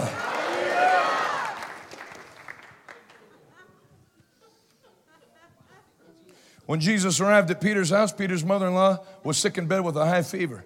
But when, when Jesus touched her hand, the fever left her. Then she got up and prepared a meal for him. Everybody say diseases of the blood. So you have diseases of the flesh, leprosy, disease of the central nervous system, palsy, and diseases of the blood. And those are three of the four categories. Um, when I started doing that show, Check the News, during the, the lockdowns, I started to talk to people that I normally wouldn't have talked to before because I was getting into realms I'd never gotten in. So, one of the friends I made during that time was a Harvard trained physician named Dr. Kelly Victory. That if you watch Check the News, I'd have her on the show. And uh, she's a good lady out in Colorado. So, when I was getting ready to preach this in West Virginia one night, I was thinking, man, I, for years I've been preaching out of Matthew chapter 8 that there's only four categories of sickness and disease. But then with COVID doing what it was doing, I thought, what about respiratory diseases? I think I messed up. There's a fifth category that I left out. Then I thought, well, if I missed that one, maybe I've missed other ones. So I called her on the way to church and I told her what I just told you. She said, no, actually, respiratory diseases are in the blood. And then from the blood, they attack the lungs. She said, that's why, that's the whole basis of why I'm giving a vaccine in the blood, you know, in, in theory, what was because it's in the blood. And then she said, That's very interesting. She said, Tell me that scripture again. And I told her. She said, You know, I never thought about that, but all sickness and disease can be broken into four categories. And uh, amazing. You'd almost think God is all knowing. so, underneath those categories, there's a litany of sickness and disease that seems to be growing longer by the day. Also, remember this. I know I made fun of people that said, What about uh, if there was an extremely contagious disease going around, how would Jesus have ministered? And I made a joke about leprosy. But let's say there was a brand new disease that you have no reference point for in the Bible. And, and, and they wanted to lock churches down again because, well, you know, we don't have anything about that in the Bible. No. When the Bible lists the curse of the law in Deuteronomy 28, at the end of the chapter it says, if you do not serve the Lord, every sickness and disease there is, Deuteronomy 28, between verses 58 and 61. Every sickness and disease there is, even those not mentioned in this book of the law, will come upon you. So even new diseases are covered by that scripture. They're listed as part of the curse of the law. If you don't serve the Lord, all these curses will come upon you and overwhelm you. Every sickness and disease there is, even those not specifically mentioned in this book. So, all sickness and disease, including ones not specifically mentioned in the Bible, are listed as part of the curse of the law. Deuteronomy 28, Galatians chapter 3, verses 13 and 14. Let me see it up there. Galatians 3, if you can do it in the New Living, it's good. If not, I won't be picky. Galatians 3:13. So if all sickness and disease is listed as part of the curse of the law,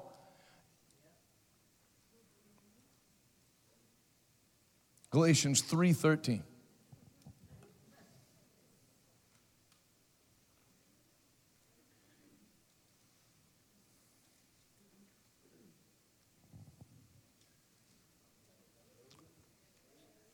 Somebody read that.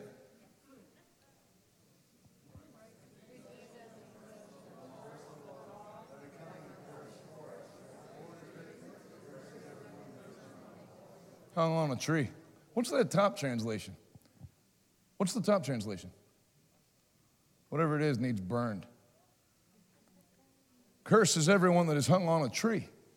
The Jehovah's Witnesses say he was hung on a pole because the devil knows the power of the fact that he was hung on, on, on a tree because cursed is everything that's hung on a tree. Do you ever think Jesus came to the earth in the one period of time where the method of execution wasn't beheading or firing squad or stoned to death? They took an old rugged tree and formed a cross and hung Jesus on it because the Bible says, Cursed is everything that is hung on a tree. So when Jesus hung on that tree, how long was crucifixion supposed to take to kill you? Not everyone at once. Three to four days. How long did it take Jesus to die? Handful of hours. They thought he was faking. Why did he die so quick? Because when he was hung on the cross, all my cancer was already laid on him. I read an article today that if you cut bacon out of your diet, you have a 40% less chance of getting cancer. But what's 40% from zero? So I'm going to have some bacon.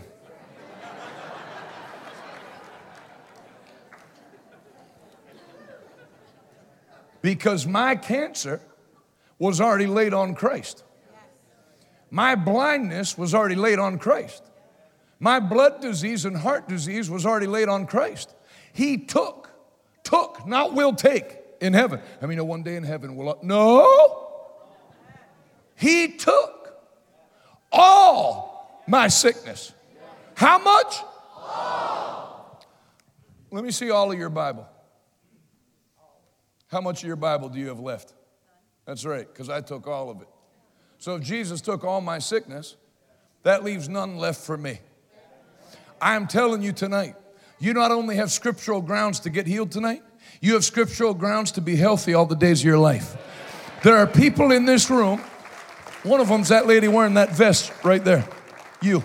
There's people in this room, and no, no, I'm not praying for you, you're fine. And I could barely see with that camouflage hat on.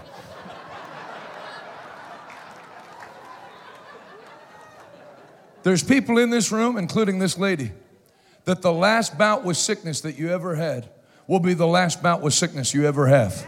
Because once you get healed, you don't have to get sick again. The Bible doesn't promise that God will heal you every time you're sick. It says He'll take sickness and disease out of your midst. If you serve me, I will take sickness and disease out of your midst. When you're running hard for the Lord, like I've been the last two weeks, you don't have time to get sick and then get healed. You need to live in what the Bible calls divine health. Moses, listen now, Moses, though he was 120 years old, his eyes were not dim, and his strength, his strength was in no way abated. Think about it. What was the last instruction? If you catch this, you're going to have a different 55 and older time. Because if you catch this from the Bible, by revelation, you, will just walk in dominion over sickness and disease the rest of your life. I'm telling you, there are people that are going to leave this Monday night meeting, they'll never taste sickness again. You won't be sick, you'll only heal the sick. Can you say amen? You haven't heard me say that too much, but there's a faith level in this room on this Monday night that's not a normal Monday night. We're at on Monday night where normally it takes till about Wednesday or Thursday to get. So I'm telling you, you're going to come out of this place triumphing over the devil like it's breathing in and breathing out. He that began a good work in you, amen. Amen. Amen. That lady in the vest, I'm telling you, the divine life of God has come on the inside of you. You're not only healed, you'll never battle sickness again.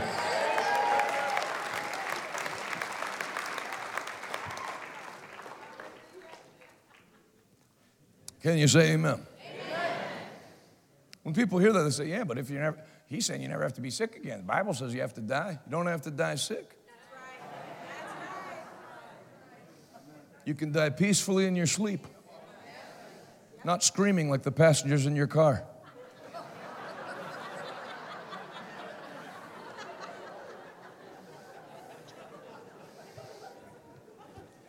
That'd be better to do it in your bed. You don't have to be sick. Don't have faith that you have to be sick. You know, if you think, well, I don't know about that, I think, well, then you're going to be sick. Your expectation won't be cut off. What you expect, you experience. The expectation of the righteous will be cut off. People that expect to have it hard in the ministry, that are pastors, have it hard in the ministry. People that expect there not to be much money because they're in the ministry, they don't have much money because the devil will accommodate your garbage theology. But when you start to line your expectation up with the Bible, that with long life will I satisfy you and show you my salvation. I'll order my angels to that no deadly thing will come near your dwelling, for I order my angels to protect you wherever you go. I'm telling you, you're leaving here healed and you're going to walk in God's divine health.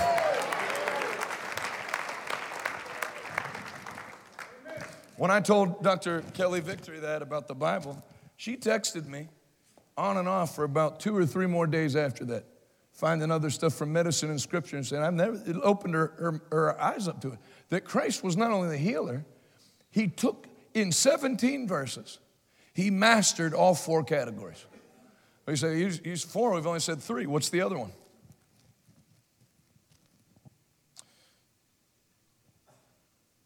Verse 16, Matthew 8 16. That evening, many demon possessed people were brought to Jesus. He cast out the evil spirits with a simple command, and he healed how many of the sick?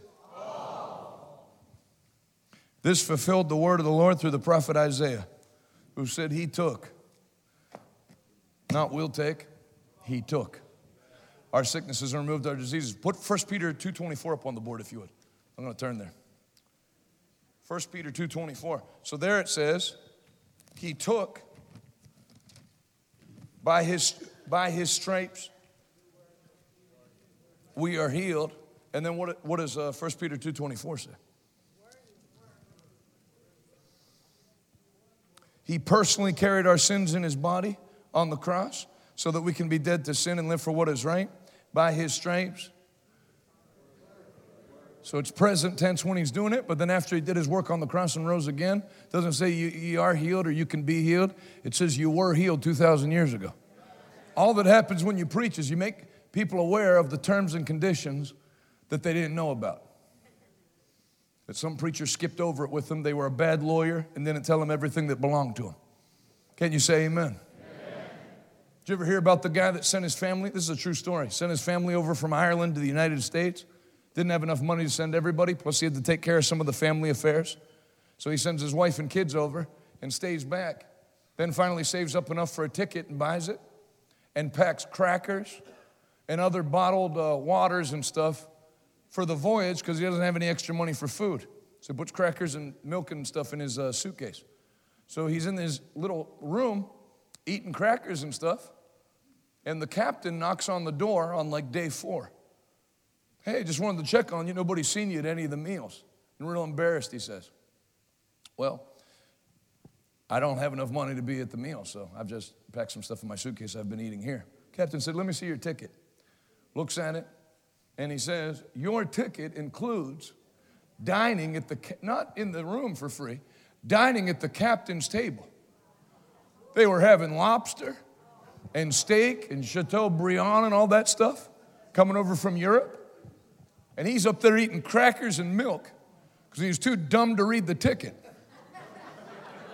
And there's a lot of Christians that are scraping by because they've never opened that thing and found out that this thing doesn't only include passage from here to heaven, that on the way there's a captain's table, and the captain says, Come and dine. The master calleth, Come and dine. It's time to feast on the blessings of heaven tonight in Jesus' name. Woo! Hey! On that table, there's joy. On that table, there's peace. On that table, there's thanksgiving. On that table, there's righteousness. But there's also a big bowl called healing, health, and strength. And you can have all you want tonight because the ticket has already been paid.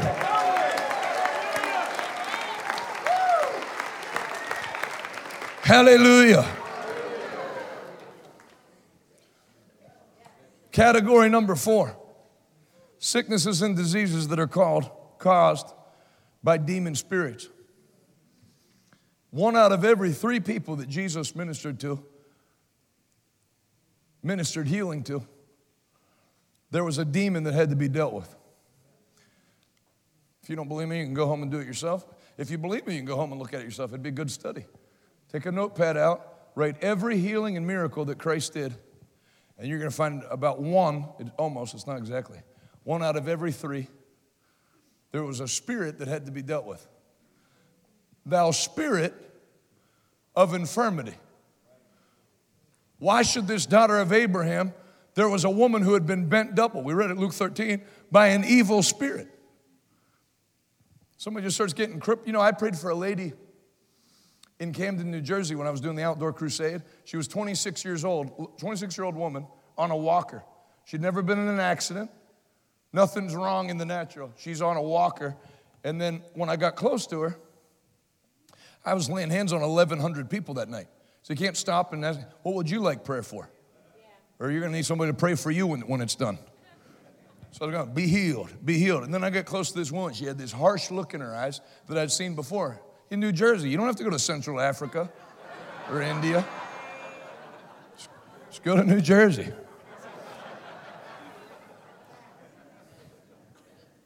That's why some of you live in Florida now.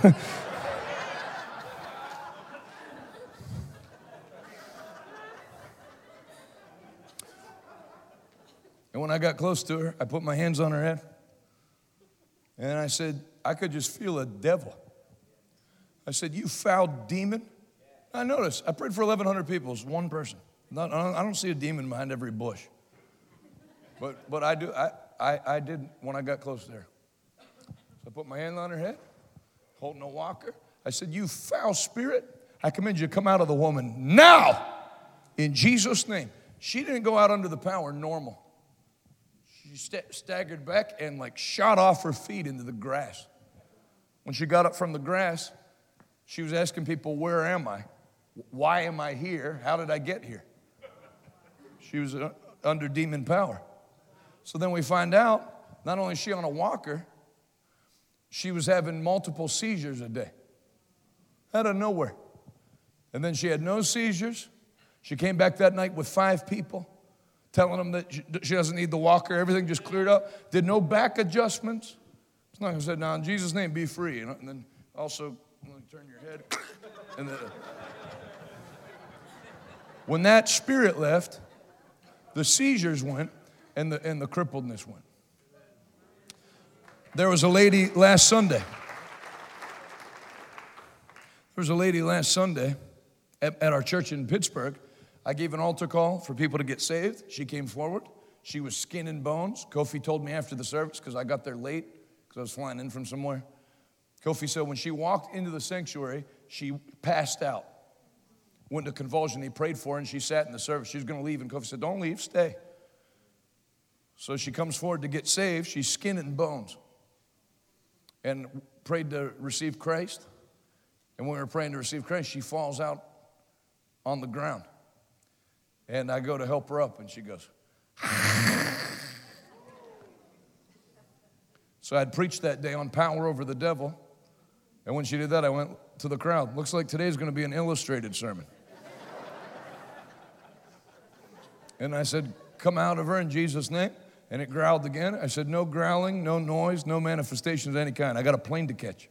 My plane was leaving in about 20 minutes. I, don't, I can't be here all day flinging oil and stuff. Out. and it, le- it left right away. I grabbed her by the face and said, Look me in the eyes, you're free. She gave me a hug and wouldn't let go. And then I knew why she was skin and bones. I said, Now that spirit won't let you eat. I'm gonna pray. God's gonna heal whatever damage came from not being able to eat. Your hunger is gonna come back to you. Pray before you eat. Go have a big meal. After I finished preaching, and she gave me a huge hug, wouldn't let me go. So if demons don't show up on MRI machines. So she went for testing and said, Now it appears you may have a demon.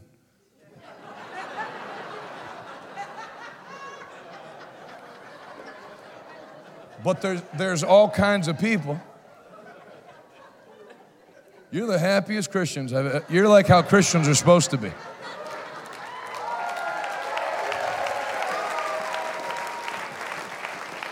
And God's going to give you even more reason to laugh and be happy tonight.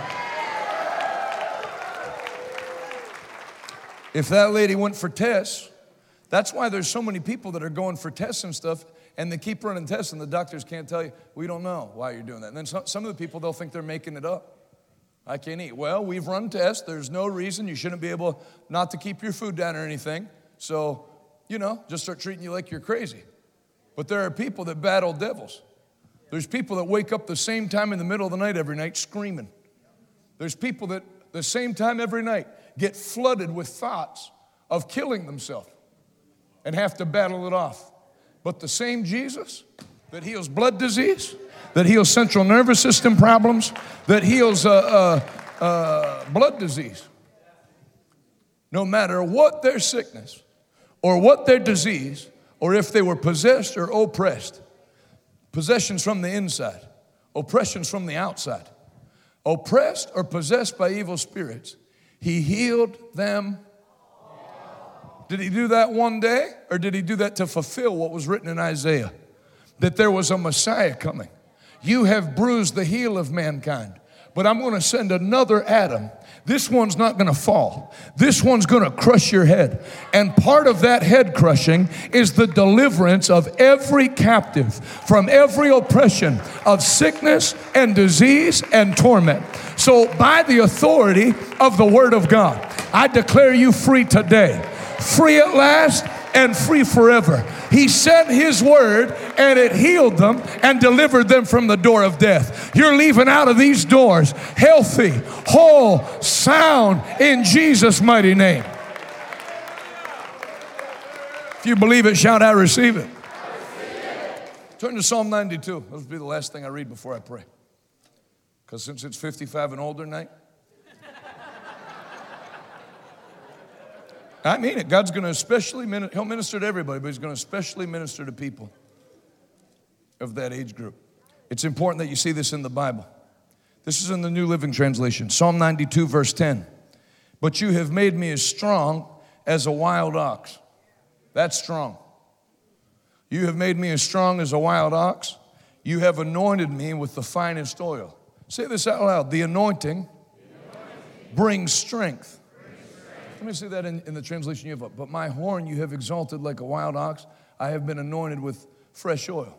So the Bible says that there is a strength that comes in the anointing, and it's an unusual strength. That's why they marveled.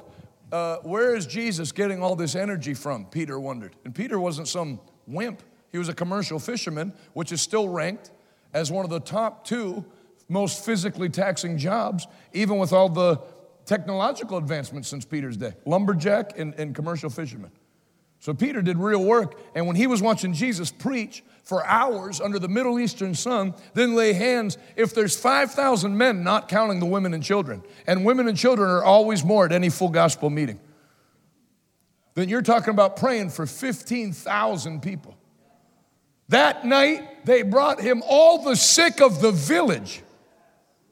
And then when he got done doing that, people started bringing their children to get blessed. And Peter went, Hey, that's enough. And Jesus said, Relax. Suffer not the, the, the little children to come to me. For theirs is the kingdom of heaven. And he laid his hands on the children and blessed them, and they marveled. Where does he get his nourishment? And Jesus said, I get my nourishment or my physical strength from doing the will of the one who sent me. So there's a connection to walking in the anointing and receiving strength for your body. Now, I have an advantage many people here don't have. The secret photographer. I feel like I'm in the Soviet Union holding the meeting. It goes back behind the curtain. God doesn't even work for the church. He just came in off the street. He's the manager at Wawa.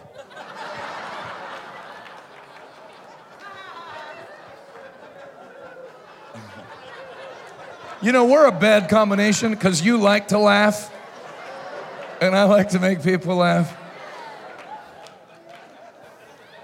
I feel like the Lord's only going to allow us to be together for one week, then never again. Do you know, all kidding aside, when you preach faith, faith has a buddy that runs with it named joy. Victory brings joy, and joy brings victory. So, when as sickness is even being cleared out by the word of God, that's why your joy is returning. The devil stole your smile, the devil stole your laughter. There were people, I just got back from Montreal, Quebec last week. They just dropped all their restrictions. You couldn't go in there to preach unless you were vaccinated. And I, like I told you, I never got vaccinated because it's difficult to preach when you can't use both sides of your face.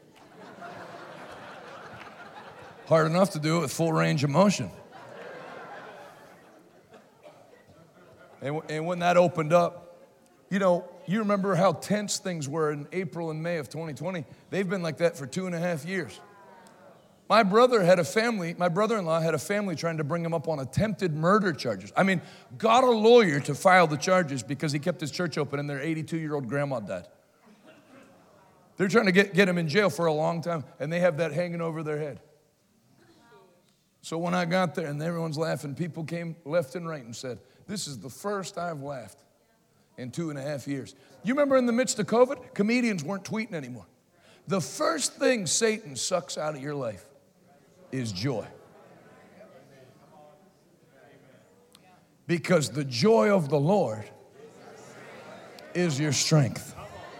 And there are people I'm not in Canada, I'm in Florida, but there's people that something bad happened. You know, one way you know joys of the Lord is if you go to a pediatric cancer ward to go pray for someone like I have, no one's laughing in the waiting room. There's not one smile. There's no laughter. It's the heaviest feeling. When I walked in to pray for that girl that had stage two cancer in Montreal, Quebec, back in 2000, whatever, 14, and I walked by all those parents with their sad faces, waiting to get test results. Has the cancer spread? Has it stayed? Has the treatment worked? With their daughter, you know, swollen face from the treatments. Nobody laughing. Heaviness. That's when I made up my mind. I'll never back off this message because it is not God doing this to these parents, it's the devil. They're supposed to, they're supposed to be having like me. Did anybody see the video of Camila running to visit me off the plane yesterday? I mean, that's how that, that's what God wants. Camila's so skinny, she's like two dimensional. She turns sideways, you can't even see her. Waiting to pick me up with a plane, laughing, hi, Pa. That's how God, that you might have life and have it. The thief comes to steal your health, to kill you, to destroy your body. But I have come that you might have and have it. Jesus did not come for you to endure life. Jesus came so you could enjoy life. So I tell you in advance, congratulations ahead of time on the best closeout to a year that you've ever had. And should Jesus tarry, 2023 will be the best year you and your family, you and your wife, you and your husband have ever known. So rejoice and be glad. Stick it in the face of the devil. Somebody shout hallelujah.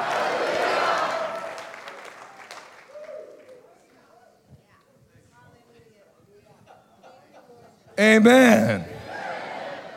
Amen. Just like a fish can't survive outside of water, Satan can't function in an atmosphere of joy. You ever, you ever go to churches, all their music sounds like they're having Jesus' funeral every Sunday?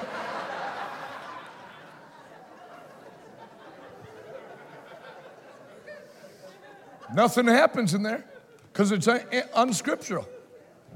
I will enter his gates. I'll come into his courts with. They didn't, they didn't shout for victory after Jericho's walls fell. They shouted ahead of time.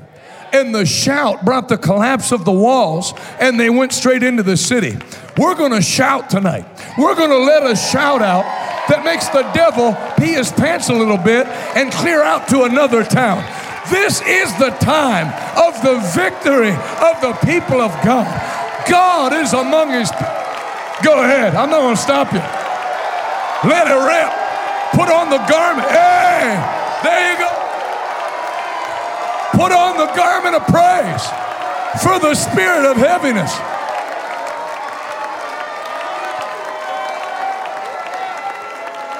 Come on, 30 more seconds. Let it rip. Praise ye the Lord. Let everything that has breath.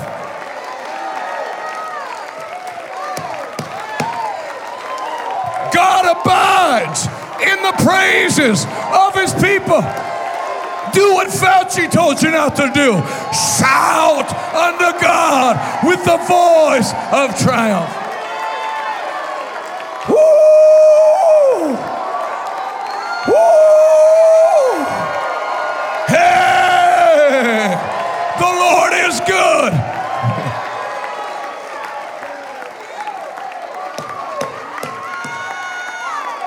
The devil is defeated. Jesus Christ is King of kings and Lord of lords. Somebody shout amen like thunder. Somebody shout amen like thunder. Now, Begin to move what you couldn't move. Begin to see what you couldn't see. Get your movement back. Get your healing. In this atmosphere, be healed. Be healed. God's presence is here. Victory is here. Be healed in Jesus' name. Stay on your feet, everybody. Verse 12, Psalm 92 12. But the godly will flourish like palm trees. I'm glad I'm not preaching. I'm glad I'm not preaching in New Hampshire like I was a few weeks ago, where I'd have to explain what a palm tree was. You folks know a little bit about that. Those palm trees don't even budge in those category five hurricanes.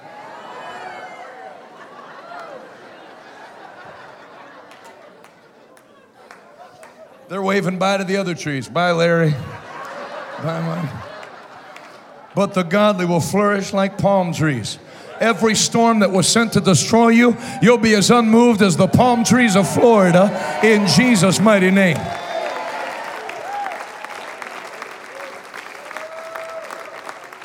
And grow strong. Everybody say strength. strength. Grow strong like the cedars of Lebanon, for they are transplanted to the Lord's own house and they flourish in the courts of our God. That's what church is. When you go to God's house, you receive strength there. You receive, how many you can tell you're being strengthened tonight? Don't lie in church. How many of you, not being positive, how many of you could testify in a court of law that you can tell God something, done something to your body tonight? Put your hands up high, keep them up. When that shout and victory came in, that was where the action was at. You got it. Lift your other hand up next to that one. Every hand lifted. Begin to thank God out of your mouth for 30 seconds that you're not leaving here with any trace of sickness or disease. In Jesus' name. Batondie, brostondianamo, ekandianamostede, brindianamostede, brindionamo. I have strength. I'm like a palm tree. The storms come, but they can't move me because I'm planted in the Word of God. India. Every kind of generational sickness and disease, it stops with you. It'll not go one more generation. It dies with you. Generational health. In Jesus' name. Verse 14, Psalm 92 14. What does that say?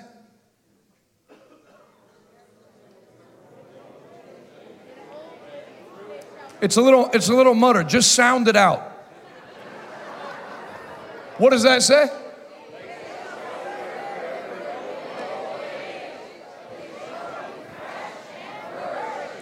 Even in old age, they will still produce fruit.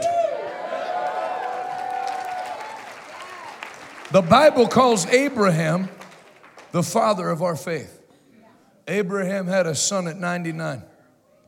And then when his wife died, he married another lady named Keturah and had six more kids at 140. Gross. Even in old age. Bible says in one translation, even in old age, they'll remain vital and green like a tree. They'll be flourishing in old age.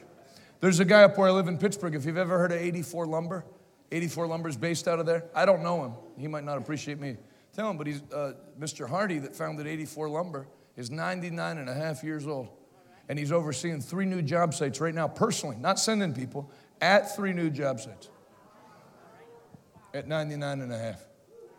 I don't, I don't know if he's a Christian. I don't know if he's not a Christian. I'm just saying, whoever, whoever puts this idea in your head that when you're 58, that Florence further away every year. Yeah, keep talking. You'll be dead by Thursday. Death and life are in the power of the tongue. Stop thinking sick. Now, it takes a concerted effort because every commercial gets you focused on sickness. Did you use Roundup between the, the years of 2013? I don't know. Getting you thinking about cancer. Stay on your feet. Let me tell you one thing. I went to go, I had preached uh, 52 times in 40 days, something like that. This is back in 2013. And I was tired. That was a big deal for me back then. So I was home, I was gonna be home for one day. And I like going to baseball games to chill because they're boring. Especially the Pittsburgh Pirates. They hit like one home run every other year. The Pirates are so bad I'm not kidding. They light off fireworks when they score a run.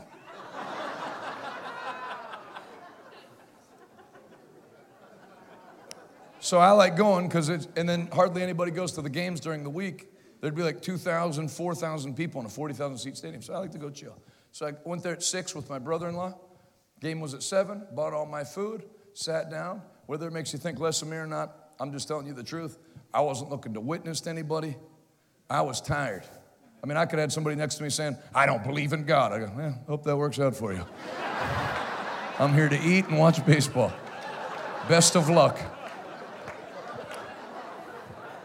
So I get all my food, and I'm there before first pitch, and then they go, um, tonight is stand up to cancer night. So I thought, oh, whatever. And then over the public address system, they said one in every three people will have cancer. And then they said, um, either, they said, under your seat is a sign, stand up to cancer sign.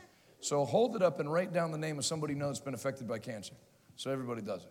Then they tell everybody, lift the sign up. And I wasn't doing it, and it wasn't a faith thing or anything. I wasn't doing anything. You could have said, My mom's name's Judy Shuttlesworth, because it's stand up to honor Judy Shuttlesworth. I'll do that tomorrow. So I wasn't, I don't feel like filling out a card. I was there to watch baseball. So they said, uh, Now repeat this after me. I'm not telling you to repeat it. I'm telling the, sta- the stadium PA guy said, Now say this after me. Either me or someone I know will be affected by cancer in my lifetime. And when I heard that, I thought, There's no way people are dumb enough to say that. And I was wrong. Like a mighty chorus from hell. Either me or someone I know will be affected by cancer in my lifetime. And I thought, and this is how I know it was spiritual because I didn't care. In my flesh, you could have, you could have said, everybody stand up and say, Jonathan Shuttlesworth is a blankety blank blank. And I'm, hey, everyone's entitled to their own opinion. I'm very tired. but when they said that thing and got everybody to repeat that, and knowing what I know, death and life's in the power of the tongue. That just like God can't help you until you believe something and say something, the devil can't hurt you till you believe something and say something. When I heard all those people say that, it ticked me off in my spirit. And before I could plan what I was doing, when they all got quiet and sat down, I stood up and I went, Not me! Neither me nor anyone I know will be affected by cancer in my lifetime. And I said it strong. And no one clapped like you were doing. But I sat back down and picked up my food and drink. And this guy that had already drank two beers that was sitting next to me looked at him being in his, I don't know, late 50s, early 60s, white hair, white beard. He goes, What'd you say? I said, I said, not me. I'm not having that. I said, neither me nor anyone I know will be affected by cancer in my lifetime. He picked up his mug of beer and went, I like that one better. Me too. I got one drunk turned around that night. I'm looking to get a few hundred crazy Florida Christians turned around. I don't have to be sick. I'm not being sick. Sickness is not going to be a part of my family. The blood of Jesus has been applied to the doorposts of my home. Healing is my portion, and I receive that now. Come on, if you receive that, one more time, put those anointed hands together. Clap your hands, all ye people. Shout unto God. Clap sickness out. Shout sickness out.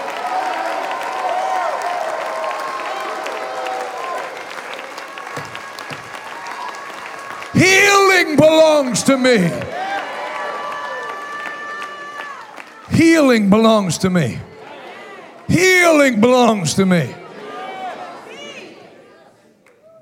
So I'm supposed to feel bad and get labeled some kind of lunatic faith preacher for getting people to repeat that I, I throw off sickness. I won't want it. But then there's nothing wrong with having a bunch of people repeat that they're going to get cancer. And kiss my gospel grits. We're close enough to Georgia that you know what grits are? You're not going to make me feel bad for preaching faith. Because people have to listen to that sewage from hell. All day, TV, newspaper, everything. Sickness on the rise, disease on the rise.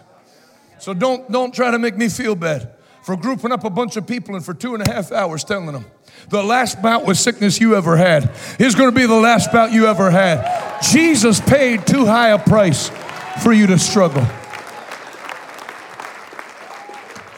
Let me get the band back up here. Everybody stay on your feet. We're going to do something a little different. There's an old Pentecostal saying don't wait till the battle's over, shout now. I was going to line everybody up and pray for you like I did last night. I'm sure I will before the week's over again, at least once, if not every night. But tonight, we're going to shout for the victory. And I'm not talking, this is not some loud expression uh, uh, of Southern Christianity. They weren't Southern around the Jericho. God gave them a prophetic instruction to shout. The Bible says in the book of Psalms, shout unto God with the voice of triumph. The devil tries to steal. Why do you think Dr. Fauci never mentioned Buddhist temples? Never mention Hindu temples, never mention mosques. We ask Christians not to shout at this time. We ask the preachers to speak at a low volume. We ask the singing to be kept at a low level and for no instruments to be played because there's power in the shout of the Christian. Stay on your feet. Psalm 150. This is what the Bible says.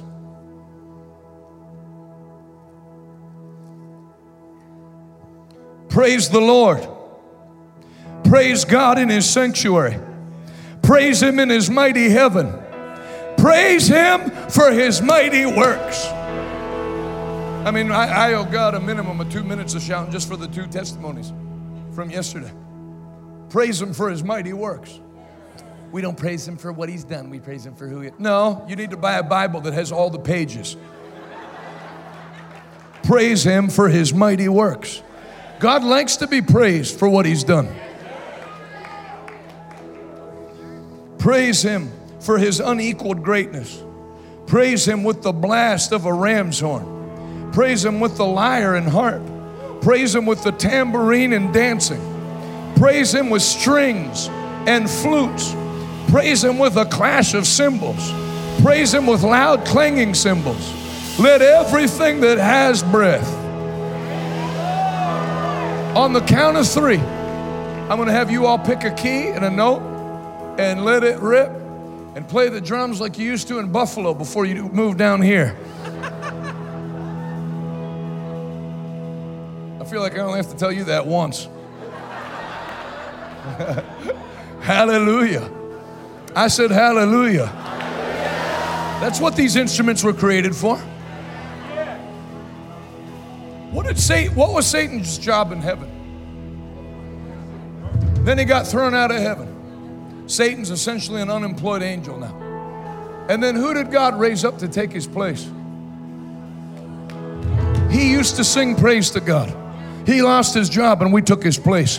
That's why Satan hates the church because we took his job. So now we're going to do it better than he ever could hope to. We're going to let out a shout a shout that drives devils out, a shout that drives sickness and disease out. Let everything that has breath praise the Lord. On the count of three, don't let anybody do your shouting for you. And I want you to see this God abides in the praises of his people. Psalm 22 7. Well, this isn't just some fun exercise. As we shout, the same way depression and sadness creates a magnetization for oppression the shout of God attracts his presence among the people. The same way it leveled Jericho's walls, it's going to level every trace of sickness and disease. Ah, see it already. Ready? One, dose, three.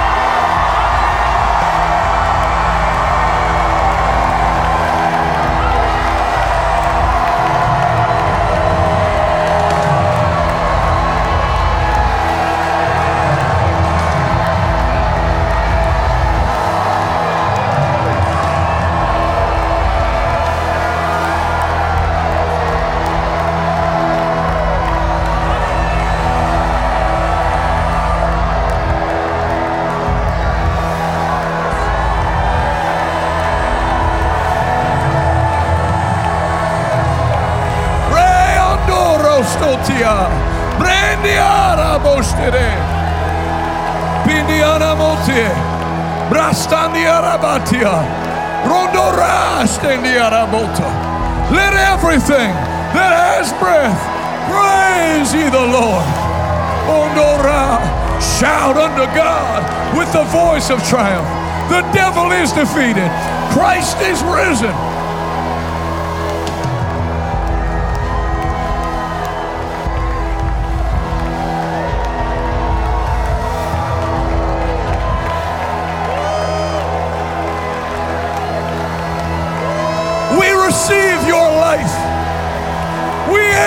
Into your presence with thanksgiving, into your courts with praise. India.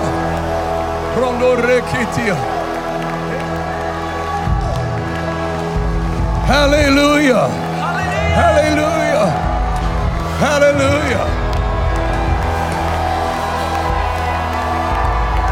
Thank you, Lord Jesus. Thank you, Lord Jesus. Thank you, Lord. For the Lord is good and his mercy endures forever from generation to generation. thank you for where you brought this church to. You brought them out, you brought them up, and the best is yet to come. We acknowledge you, we give you glory. In Jesus' name, everybody said. I'm going to leave it to the dealer, dealer's choice. Now that you've praised, you can enter into work. You just feel the worship coming up in you.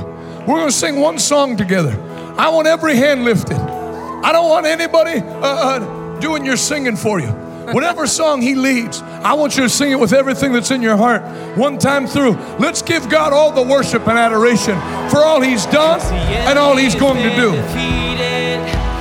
Death couldn't hold you down. We're gonna lift our voice in victory. We're gonna make your praises loud. Cause the enemy's been defeated, and death couldn't hold you down.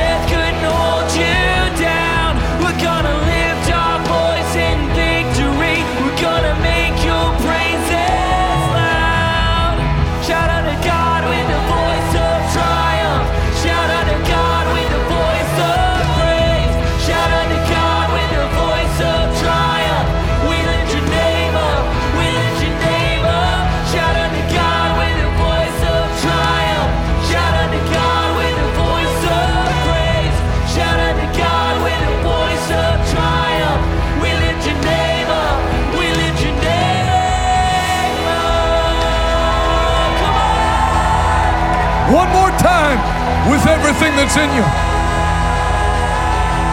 Thank you, Lord Jesus.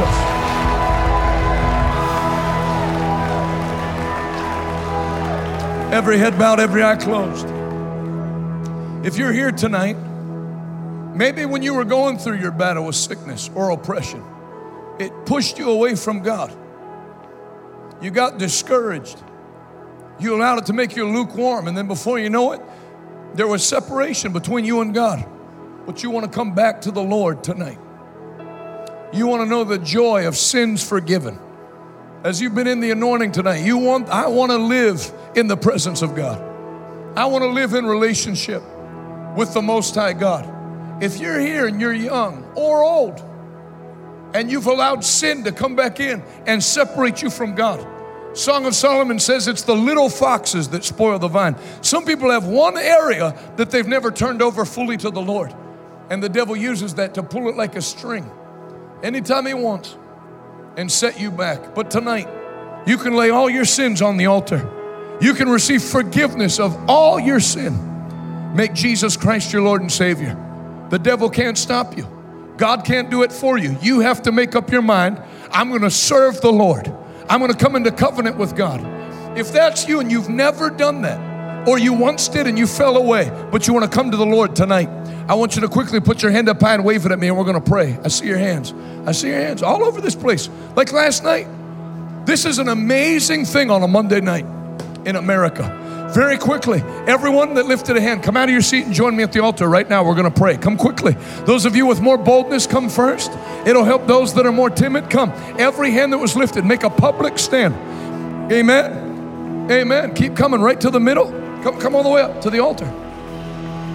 Let them right through. God bless you. Keep coming. Every hand that was lifted, come.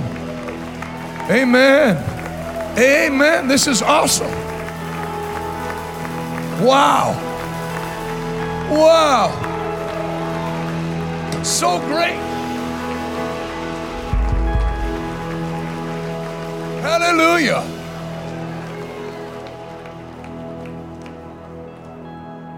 Anyone else before we pray?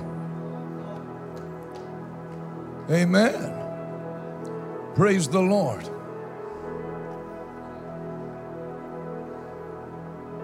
People still coming? This is great. I live for this. This is my favorite thing. Charles here? Lift both hands all across the front.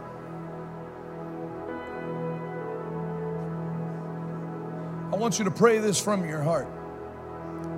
You're not doing it like a recital after me. There's, you're talking to God, and He's going to hear this prayer and do a work in you even while you pray it.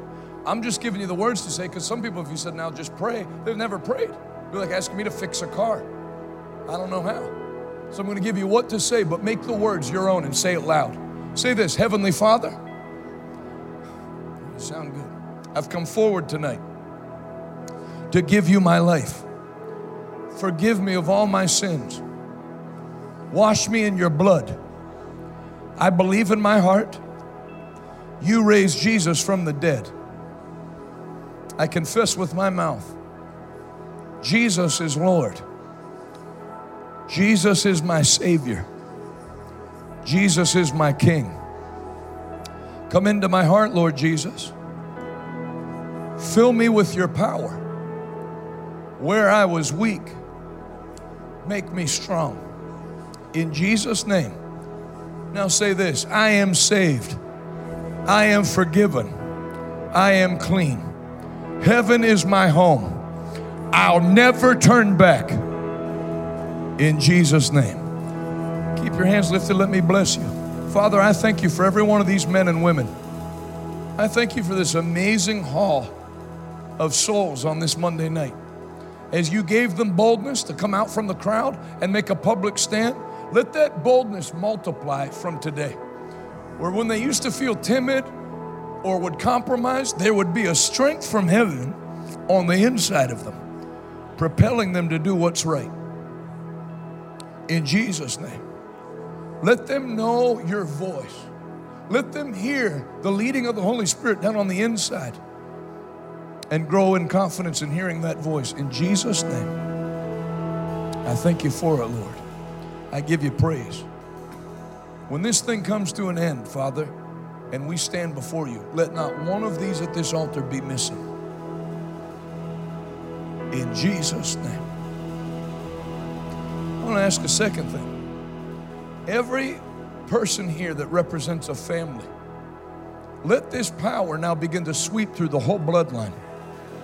All the cousins, all the uncles, all the aunts. Privyet. Lift your other hand to the Lord.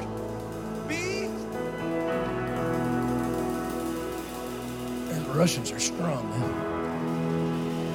In Jesus' mighty name. In the name of Jesus. Thank you, Lord. Thank you, Lord God. All the uncles, all the aunts, all the brother in laws, spouses that don't know the Lord.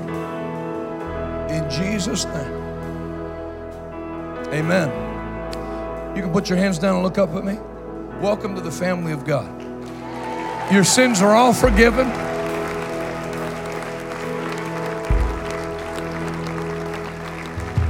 Your sins are all forgiven. God, God doesn't remember. Think of this. Because I have people do this and then after say, well, if you know, if you knew all the, if you knew who I really was, that's not you anymore. God doesn't remember one thing you did before 1005. Your sins aren't only forgiven, the Bible says they're cast as far as the east is from the west. Never be. So you don't have to start any prayer with, Lord, you know. all-" No, He doesn't. And He wishes you'd quit bringing it up. Say it out loud I'm forgiven. I'm clean. So now that you've been delivered, now you got you walk the right path. You're saved. You're going to heaven, but the trick is to keep heading in the right direction. So this church, when I was younger in the ministry, I'd say, now find a good church. But I quit doing that. Because it'd be stupid just tell somebody, it's like t- taking an orphan out of an orphanage and find a good home. You're home. This is a great church. Thi- I'm, I'm not saying this. I'm not saying this to be complimentary. I wouldn't be here if I didn't believe it. This is one of the top churches in the United States of America. And so, if you don't have a church, I invite you to make this your home church. If you already have a home church, I would invite you to leave that church and make this your, your home church. Because this is a good church.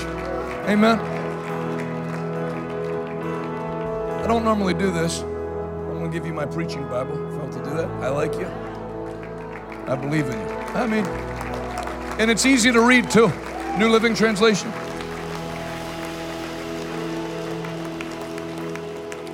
Praise God. For whatever reason, you know, some, some people you meet them and right off the bat you don't like them. Then some people you meet and you, you just like them. I like you. I like the decision you made tonight. Like you know exactly what you're doing and you made the right choice, and I honor you. So, uh, service here, 10 o'clock, right? Say it again. 10 o'clock every Sunday. And I mean every Sunday. Pastor Tom wouldn't cancel church if there was a nuclear mushroom cloud in the distance. He'd be preaching with a welding mask on. The, the next time this church closes will be for the rapture of the church of the Lord Jesus Christ. Amen. All right, you can go back to your seats. Give your new brothers and sisters a great big hand clap on their way back. You can return to your seats. God bless you. Come on, give them a big, big hand clap. You can go back. Now give Jesus a great big hand clap for that big harvest of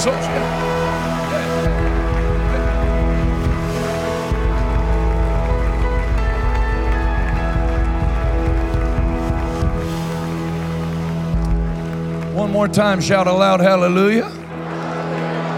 Hey, let me tell you, I've been an evangelist for 21 years, and this meeting has some wheels on it. This one's a good meeting. I believe we're going to see a ton of people saved from families. Like it's just going to, going to keep going. You believe that with me? I'm going to give you the opportunity to sow seed tonight. Ben, you can step here. I'm not going to be long. Uh, we're going to receive the offering in just a little bit. So if you are a cheapskate, now's a great time to pretend you have to use the bathroom. But I don't think there's cheapskates at this church. Can I use someone's Bible? Somebody took mine. How many of you were blessed tonight? Quick, quickly turn to Luke chapter 5. I like that drummer.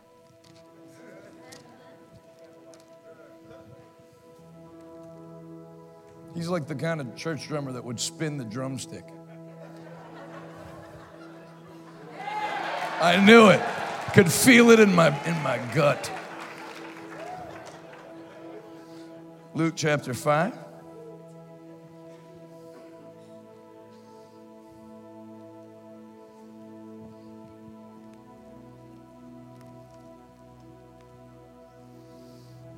Verse 1. One day, as Jesus was preaching on the shore of the Sea of Galilee, great crowds, everybody say great crowds, pressed in on him to listen to the word of God.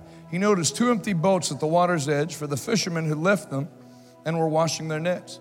Stepping into one of the boats, Jesus asked Simon, its owner, to push it out onto the, into the water. So he sat in the boat and taught the crowds from there. When he had finished speaking, he said to Simon, Now go out where it's deeper and let down your nets to catch some fish. Master, Simon replied, We worked hard all last night and didn't catch a thing. But if you say so, I'll let the nets down again.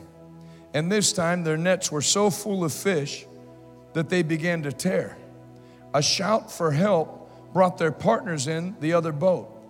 And soon both boats were filled with fish and on the verge of sinking. For the sake of time, I'm not going to read the rest of the passage because that, that'll give you everything I want to show you for the offering. Number one, Peter took his boat and gave it to Jesus to use to preach the gospel. When Jesus gave Peter's boat back, God never told anybody in the Bible, thank you. You'll never read anywhere in the Bible when God told Abraham, thank you for listening to me. Jesus saying, thank you for using the boat. God never told anybody, thank you. He just blessed people. So God's way of saying thank you is blessing. So when Peter said, you can use my boat, they tell me, you know, you picture if you have to speak to 5,000 people like Jesus was doing and more, and you have no microphone, the water and shore acted as a natural uh, amphitheater. So Jesus asked Peter, this commercial fisherman, Can I use your boat? as a platform, Peter could have said, No, I don't know what you're doing. I'm not really into that. Peter wasn't even that religious after he started following Jesus. And he was a rough guy. But he then said, Yeah, sure, use it. When he let him use it, Jesus did, Jesus never had an attitude in the Bible or God, you know, I'm the son of God, so you should let me use it. He had no entitlement. Thank you for letting me use your boat. Now I'm going to give you an instruction. Launch back out into the deep and let down your nets. And when you do, you're going to catch some fish. Master, we worked hard all night and haven't caught anything. They fished at night because, as, as you know, down here in Florida, fish are smart. They can see little filament line on top of the water. And they weren't using filament back then, they were using rope nets. So if you fished in the day, the fish wouldn't come anywhere near the nets. So they did their fishing at night. And he said, Nevertheless, at thy word, I'll do it. And in the time where you weren't supposed to catch any fish, out of season, they obeyed Christ's command, and the net was full of fish, and the boat began to sink. And a cry for their fishing partners came across the shore, and soon that boat was full of fish, and the uh, nets, were, nets were full of fish, and the boat began to sink. That's called uh, increase by association. When you're with the right people, the blessing that they have comes on you. That, that you can also find that with Laban in Genesis chapter 31, I believe it is. I know that God has blessed me because you're with me. So that carries over, obviously, if it's there.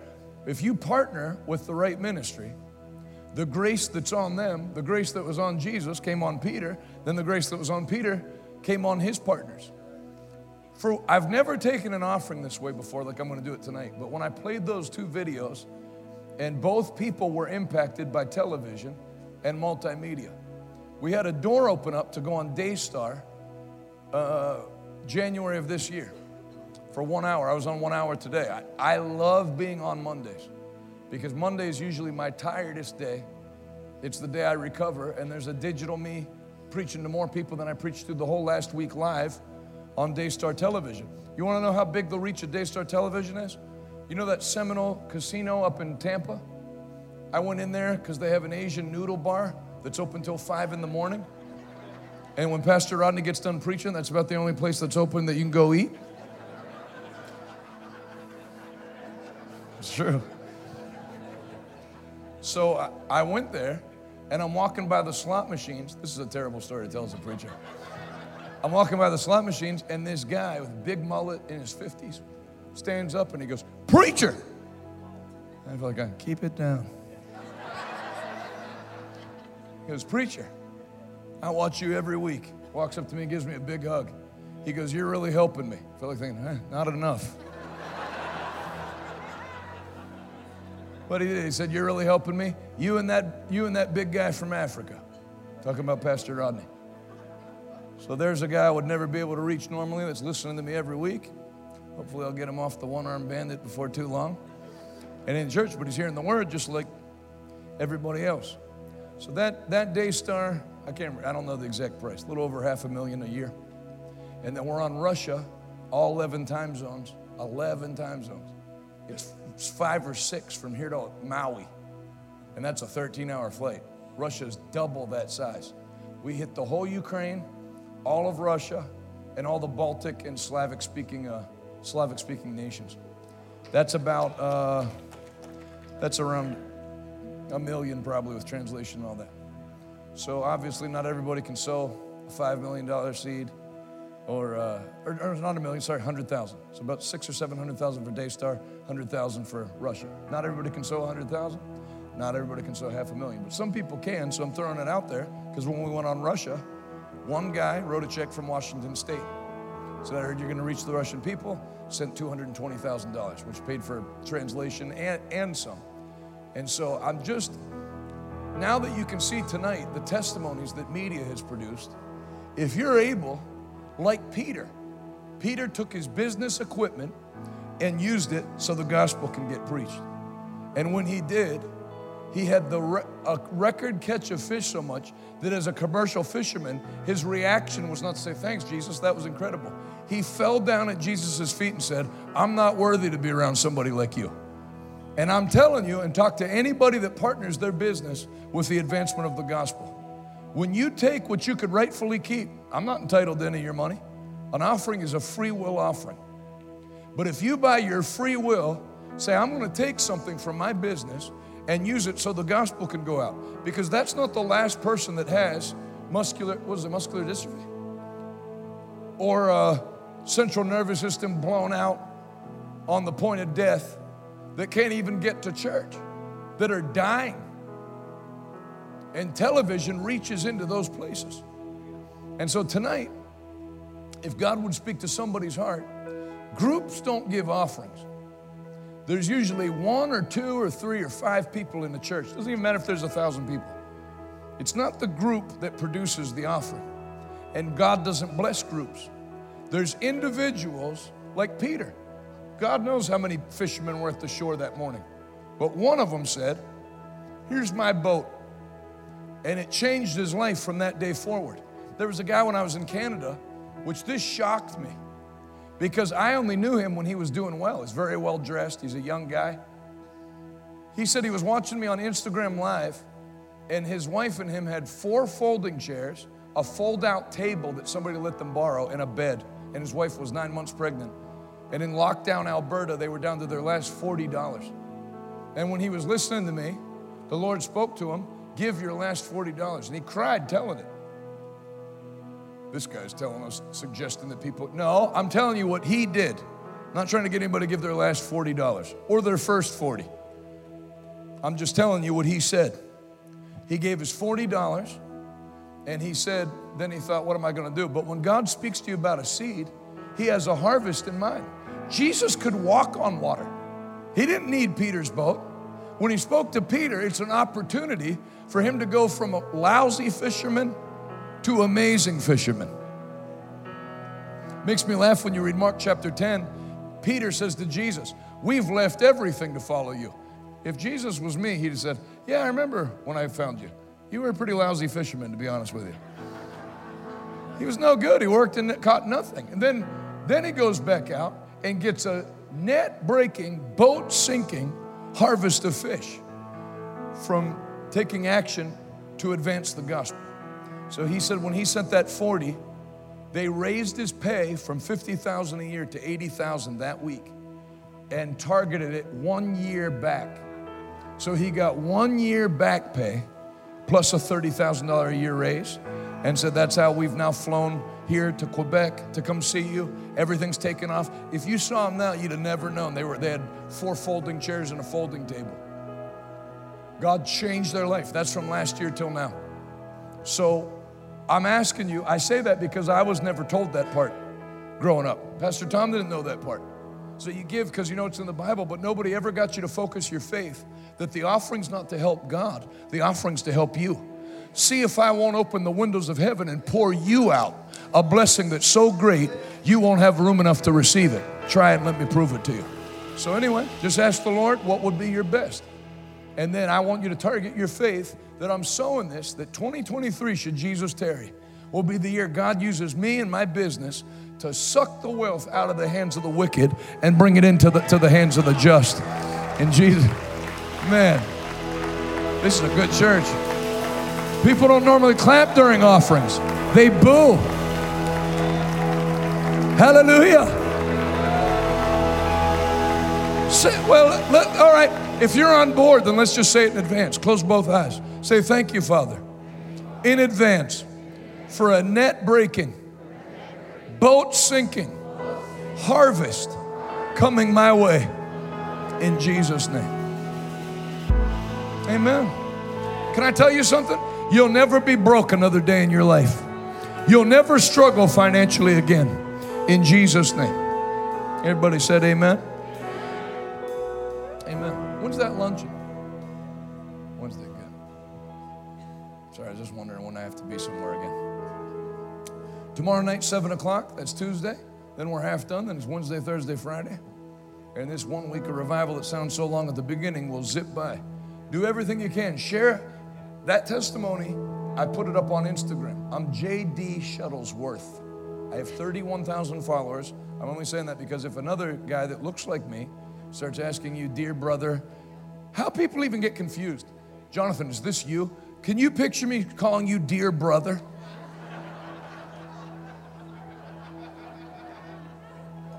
like it's the 1700s. But I'm just saying that if you find another account that's got like 300 followers and they're asking you for money to help something out, that's not me.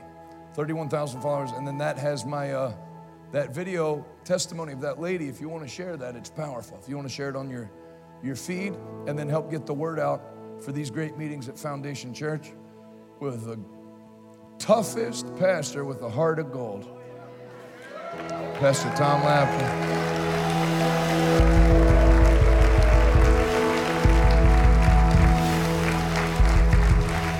and his swagger filled wife.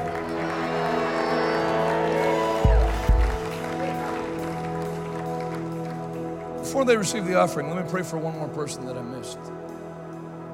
This lady in the white shirt, blonde hair, yep, stand up and step into the aisle. Power of God was on you real strong about 35 minutes ago and still is. Lift your hands all the way up. Everything you believed God for tonight, it's already done. Be filled in Jesus' name. There it is. Go right through you. More, more, and more.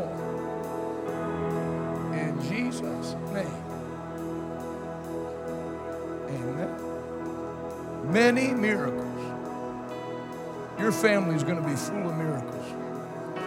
At Christmas time, you're going to have many reasons to sing praise to God around your Christmas tree. In Jesus' name. Amen. All right, if you're making out a check, make it out to revival today. And you spell thousand, T H O U S A N D. If you're watching online, revivaltoday.com, and you click give now. And I'll say thank you to all the people that give online. We're banned on YouTube until Wednesday, the day after the election. I wonder if that was coincidental. By the way, I'm not a prophet, but the uh, Democrats will lose control of the House and Senate.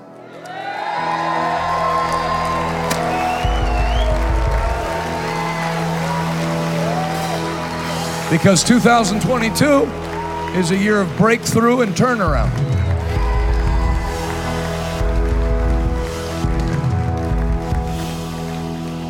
I'm just telling you what's going to happen. And then I would like to say to any Republicans watching online that are, I'm talking like the actual Republicans going into office, try to freaking do something this time.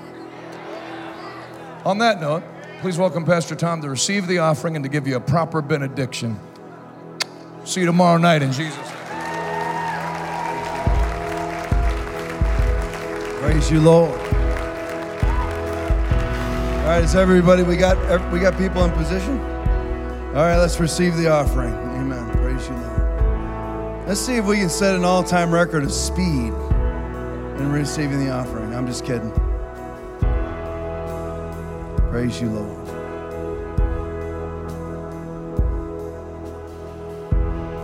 Pass the buckets. Pass them down the aisle. There, if you got one coming, don't pass it down that aisle. We're the worst church in America in taking offerings because we don't do it. I asked Pastor Jonathan if he wanted me to ruin the offering like I did last night. He said, No, I can ruin it myself. Nobody could mess up an offering like I did last night. That was, that was impressive. That was a galactic feat of incompetence. well, what's really strange about it is that no matter how much I mess up in front of uh, about 500 people, my heart rate doesn't even go up anymore. Police work deadened me from the inside out. I mean, I have nothing, just stays right. I flatline. And you're probably like, you're nervous right now. I'm not, uh, it, it's, it's not happening. I'm good. You're like, I'm vaping right now, trying to fill time because we are really slow at doing this. Our people really don't even know how to pass a bucket. They're like, what is this thing? This isn't a large steel trap right at the door that we all. But I do want to say this this is a heck of a giving church. I mean, we don't ever pass the plate, which Pastor Rodney is not thrilled about, but you know, I mean, it is what it is. I'm not, I'm not changing anything. This is a massive giving church on a per, on a percentage basis. If you're if you're not a tither and you're choosing Biden, Biden's economy, that's up to you. But on the whole, as far as percentages are concerned, more people tithe in this church. Then I mean, I, I can't say because I don't know what every other church does. I can tell you we're way above the national average. Way above it. Way above it. And I can flat out tell you that if I won't go into I'm not going to make this long. It's 10:26. You'll be out the brown doors by 10:30. And that's with the full walk and the prayer close, everything. But I will flat out tell you one last time that if you connect, I didn't I told Pastor Jonathan this last night when I was giving trying to make up my excuses for blowing up the offering. I've blown up a funeral too. You should have seen that. Horrible. But anyway, I still my heart rate never went up. I went, okay, I just blew up that funeral. Can't fix it now, so I might as well just go home and take a nap. But anyway.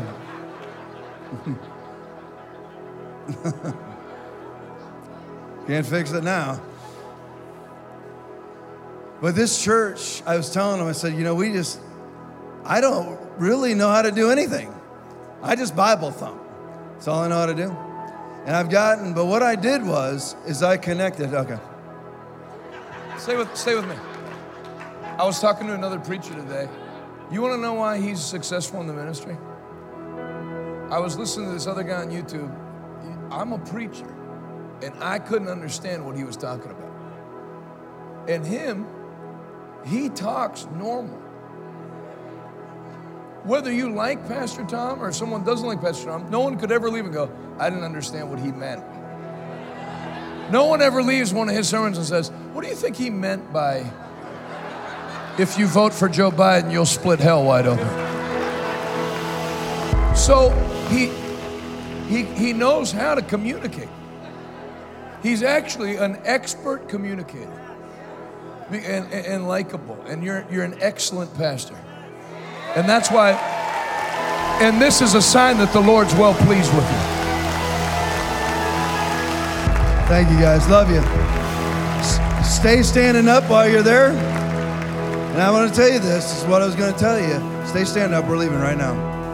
If you sow to the right ministry, that's what changed my entire life in ministry.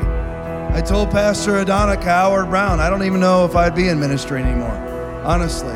But what I did was I connected, and the first connection that I made was financial. And you're like, well, I blew it tonight, I didn't give. Well, don't worry, we got them Tuesday, Wednesday, Thursday, and Friday. Make sure that you connect financially and watch and see what happens to your wallet. In Jesus' name. Every hand in the air. Lord, we love you.